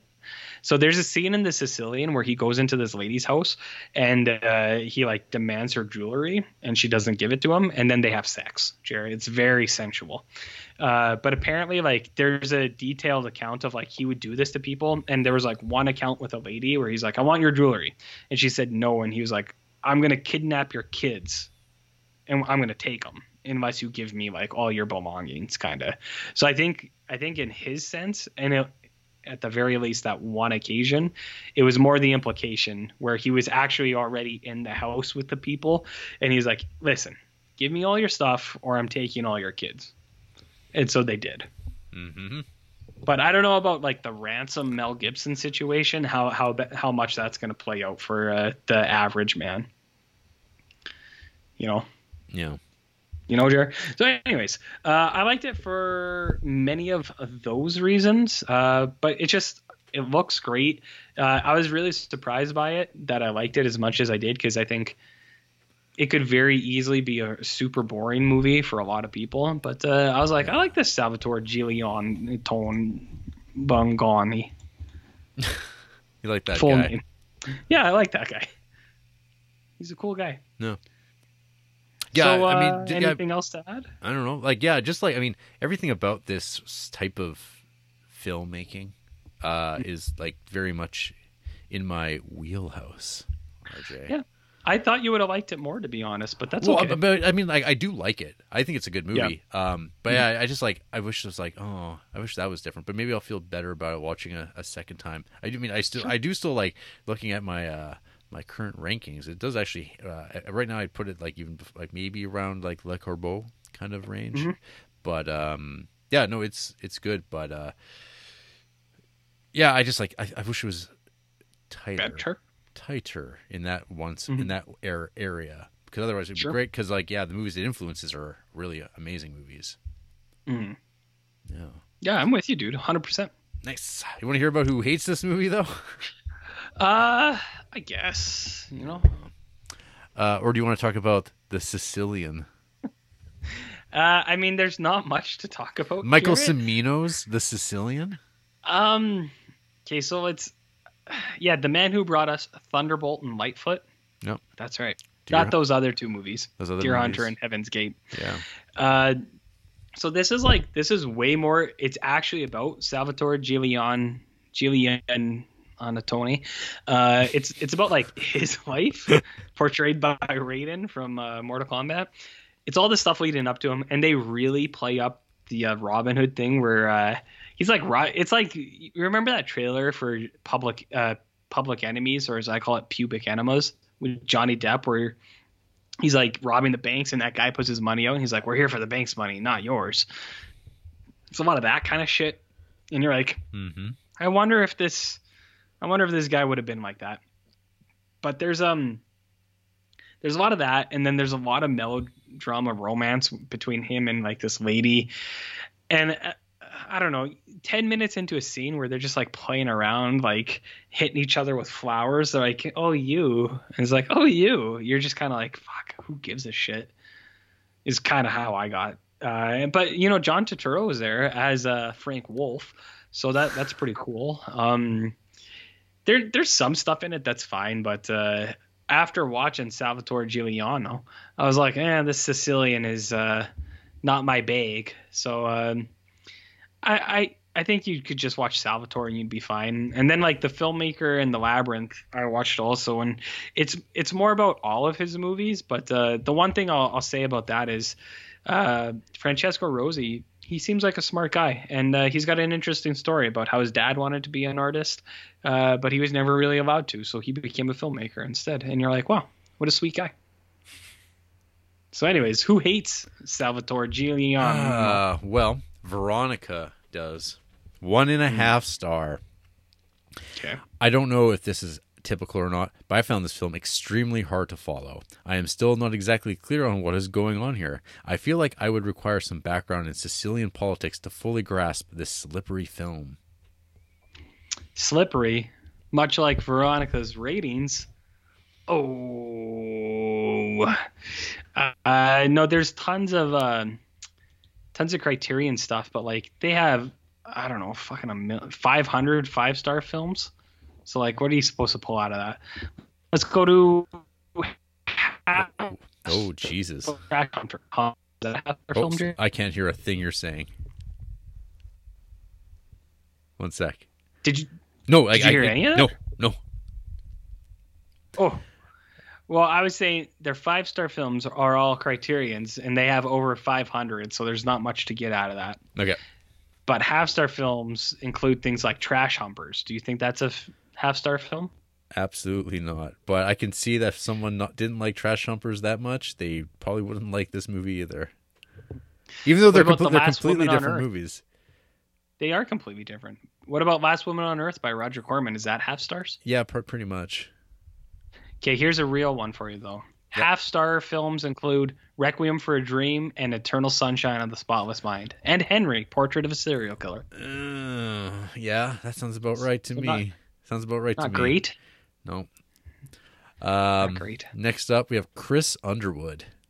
Hmm. Sounds like a country singer. Sure, why not? There is a problem with this film. Bold, courageous, and outspoken though it is, director Franco Rosi is somewhat held captive by his conflicting Communist Party and neo realist filmic leanings. Presented as if a street reality, he is caught between the style and the substance, which is made far worse by the ambiguity of the central character, who we only see as a dead man. As a picture of post war Sicily and its poverty stricken towns and labyrinthine streets, it appears remarkable, but as to who is doing what and for why, much more confusing. I understand it was not just me who was confused. Uh, Giuliano himself appears to be a man of many faces, and apart from often appearing to be a man of the people, to keen keen to wrestle his country from the hands of the Italian government, he went so far as to suggest that it should become a part of the U.S. Rosi is therefore considerably conflicted here, as with his background and beliefs. He is keen, keen to bring a much more left-oriented administration to the whole affair of the whole of Italy. Such is the result on film that we are presented with the main thrust of discontent and the evils of the state and judiciary, and an implication that behind the scenes our hero had everyone's interest at heart. Bit sentimental, you might say, and a difficult watch. Um, yeah, they sound like a smart person. Very keen. Very keen. Uh, I mean, their their ratings aren't bad. It's like five stars to things like Suspiria, Onibaba, uh, your favorite film, The Guest. Uh, what else we got here? Neon Demon, five stars apparently. Long Goodbye. Um, other good movies. Uh, Henry Portrait of a Serial Killer. They give five stars, but then they also gave Edmond with William H Macy five stars Hells yeah. which I'm I think you would perhaps agree I, with. I would never give that movie five oh, stars. Oh, they gave uh, Uncut Gems a half a star. Strange. huh. That is What Ed, Edmond? Yeah. What?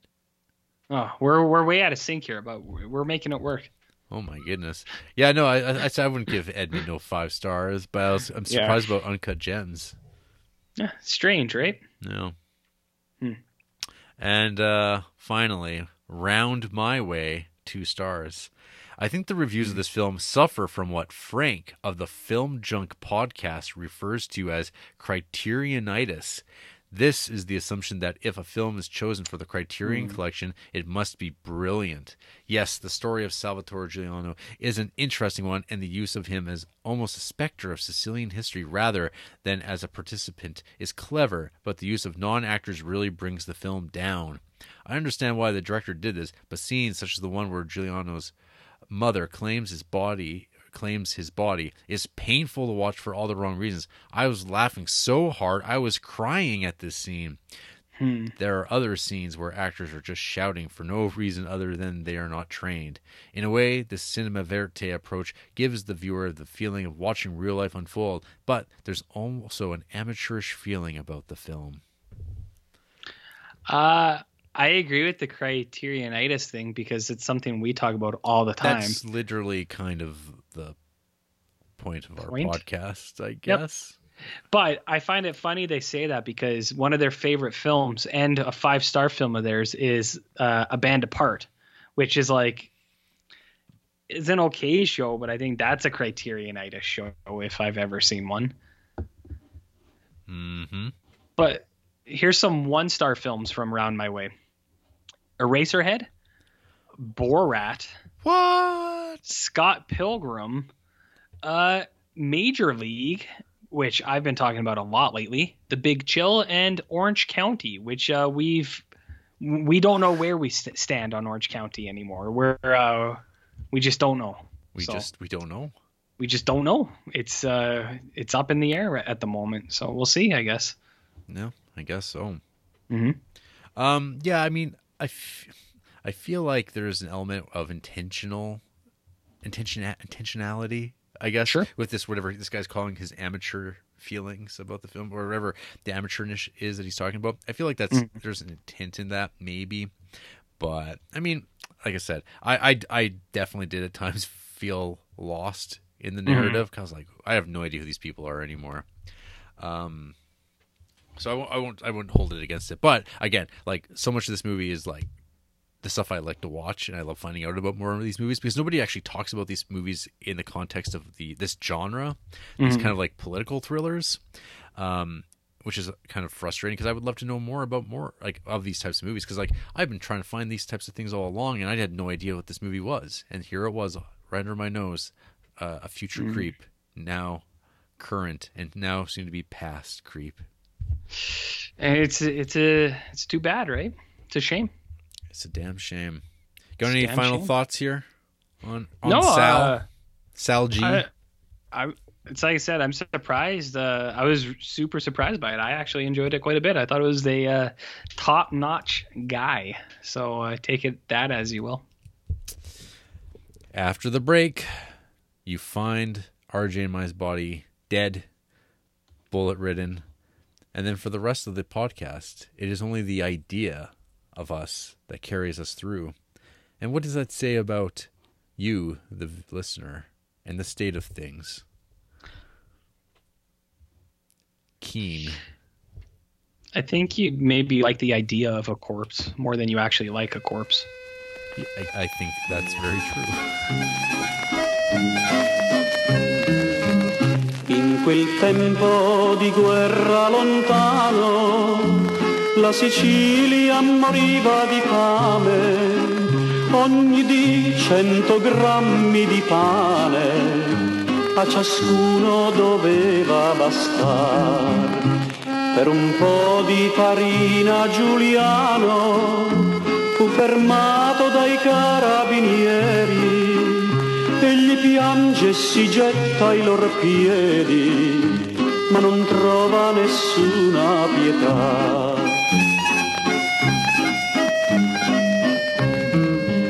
Ma la legge è la legge il dovere, i gendarmi lo devono fare, la farina dovran sequestrare il picciotto in galera. So, RJ, what would you become the Robin Hood of a cause for? Toilets? Like stealing toilets to give to others? I think it's just more about the awareness of it than it is the actual thing. I see. Advocacy. Mm. Sure. Sure.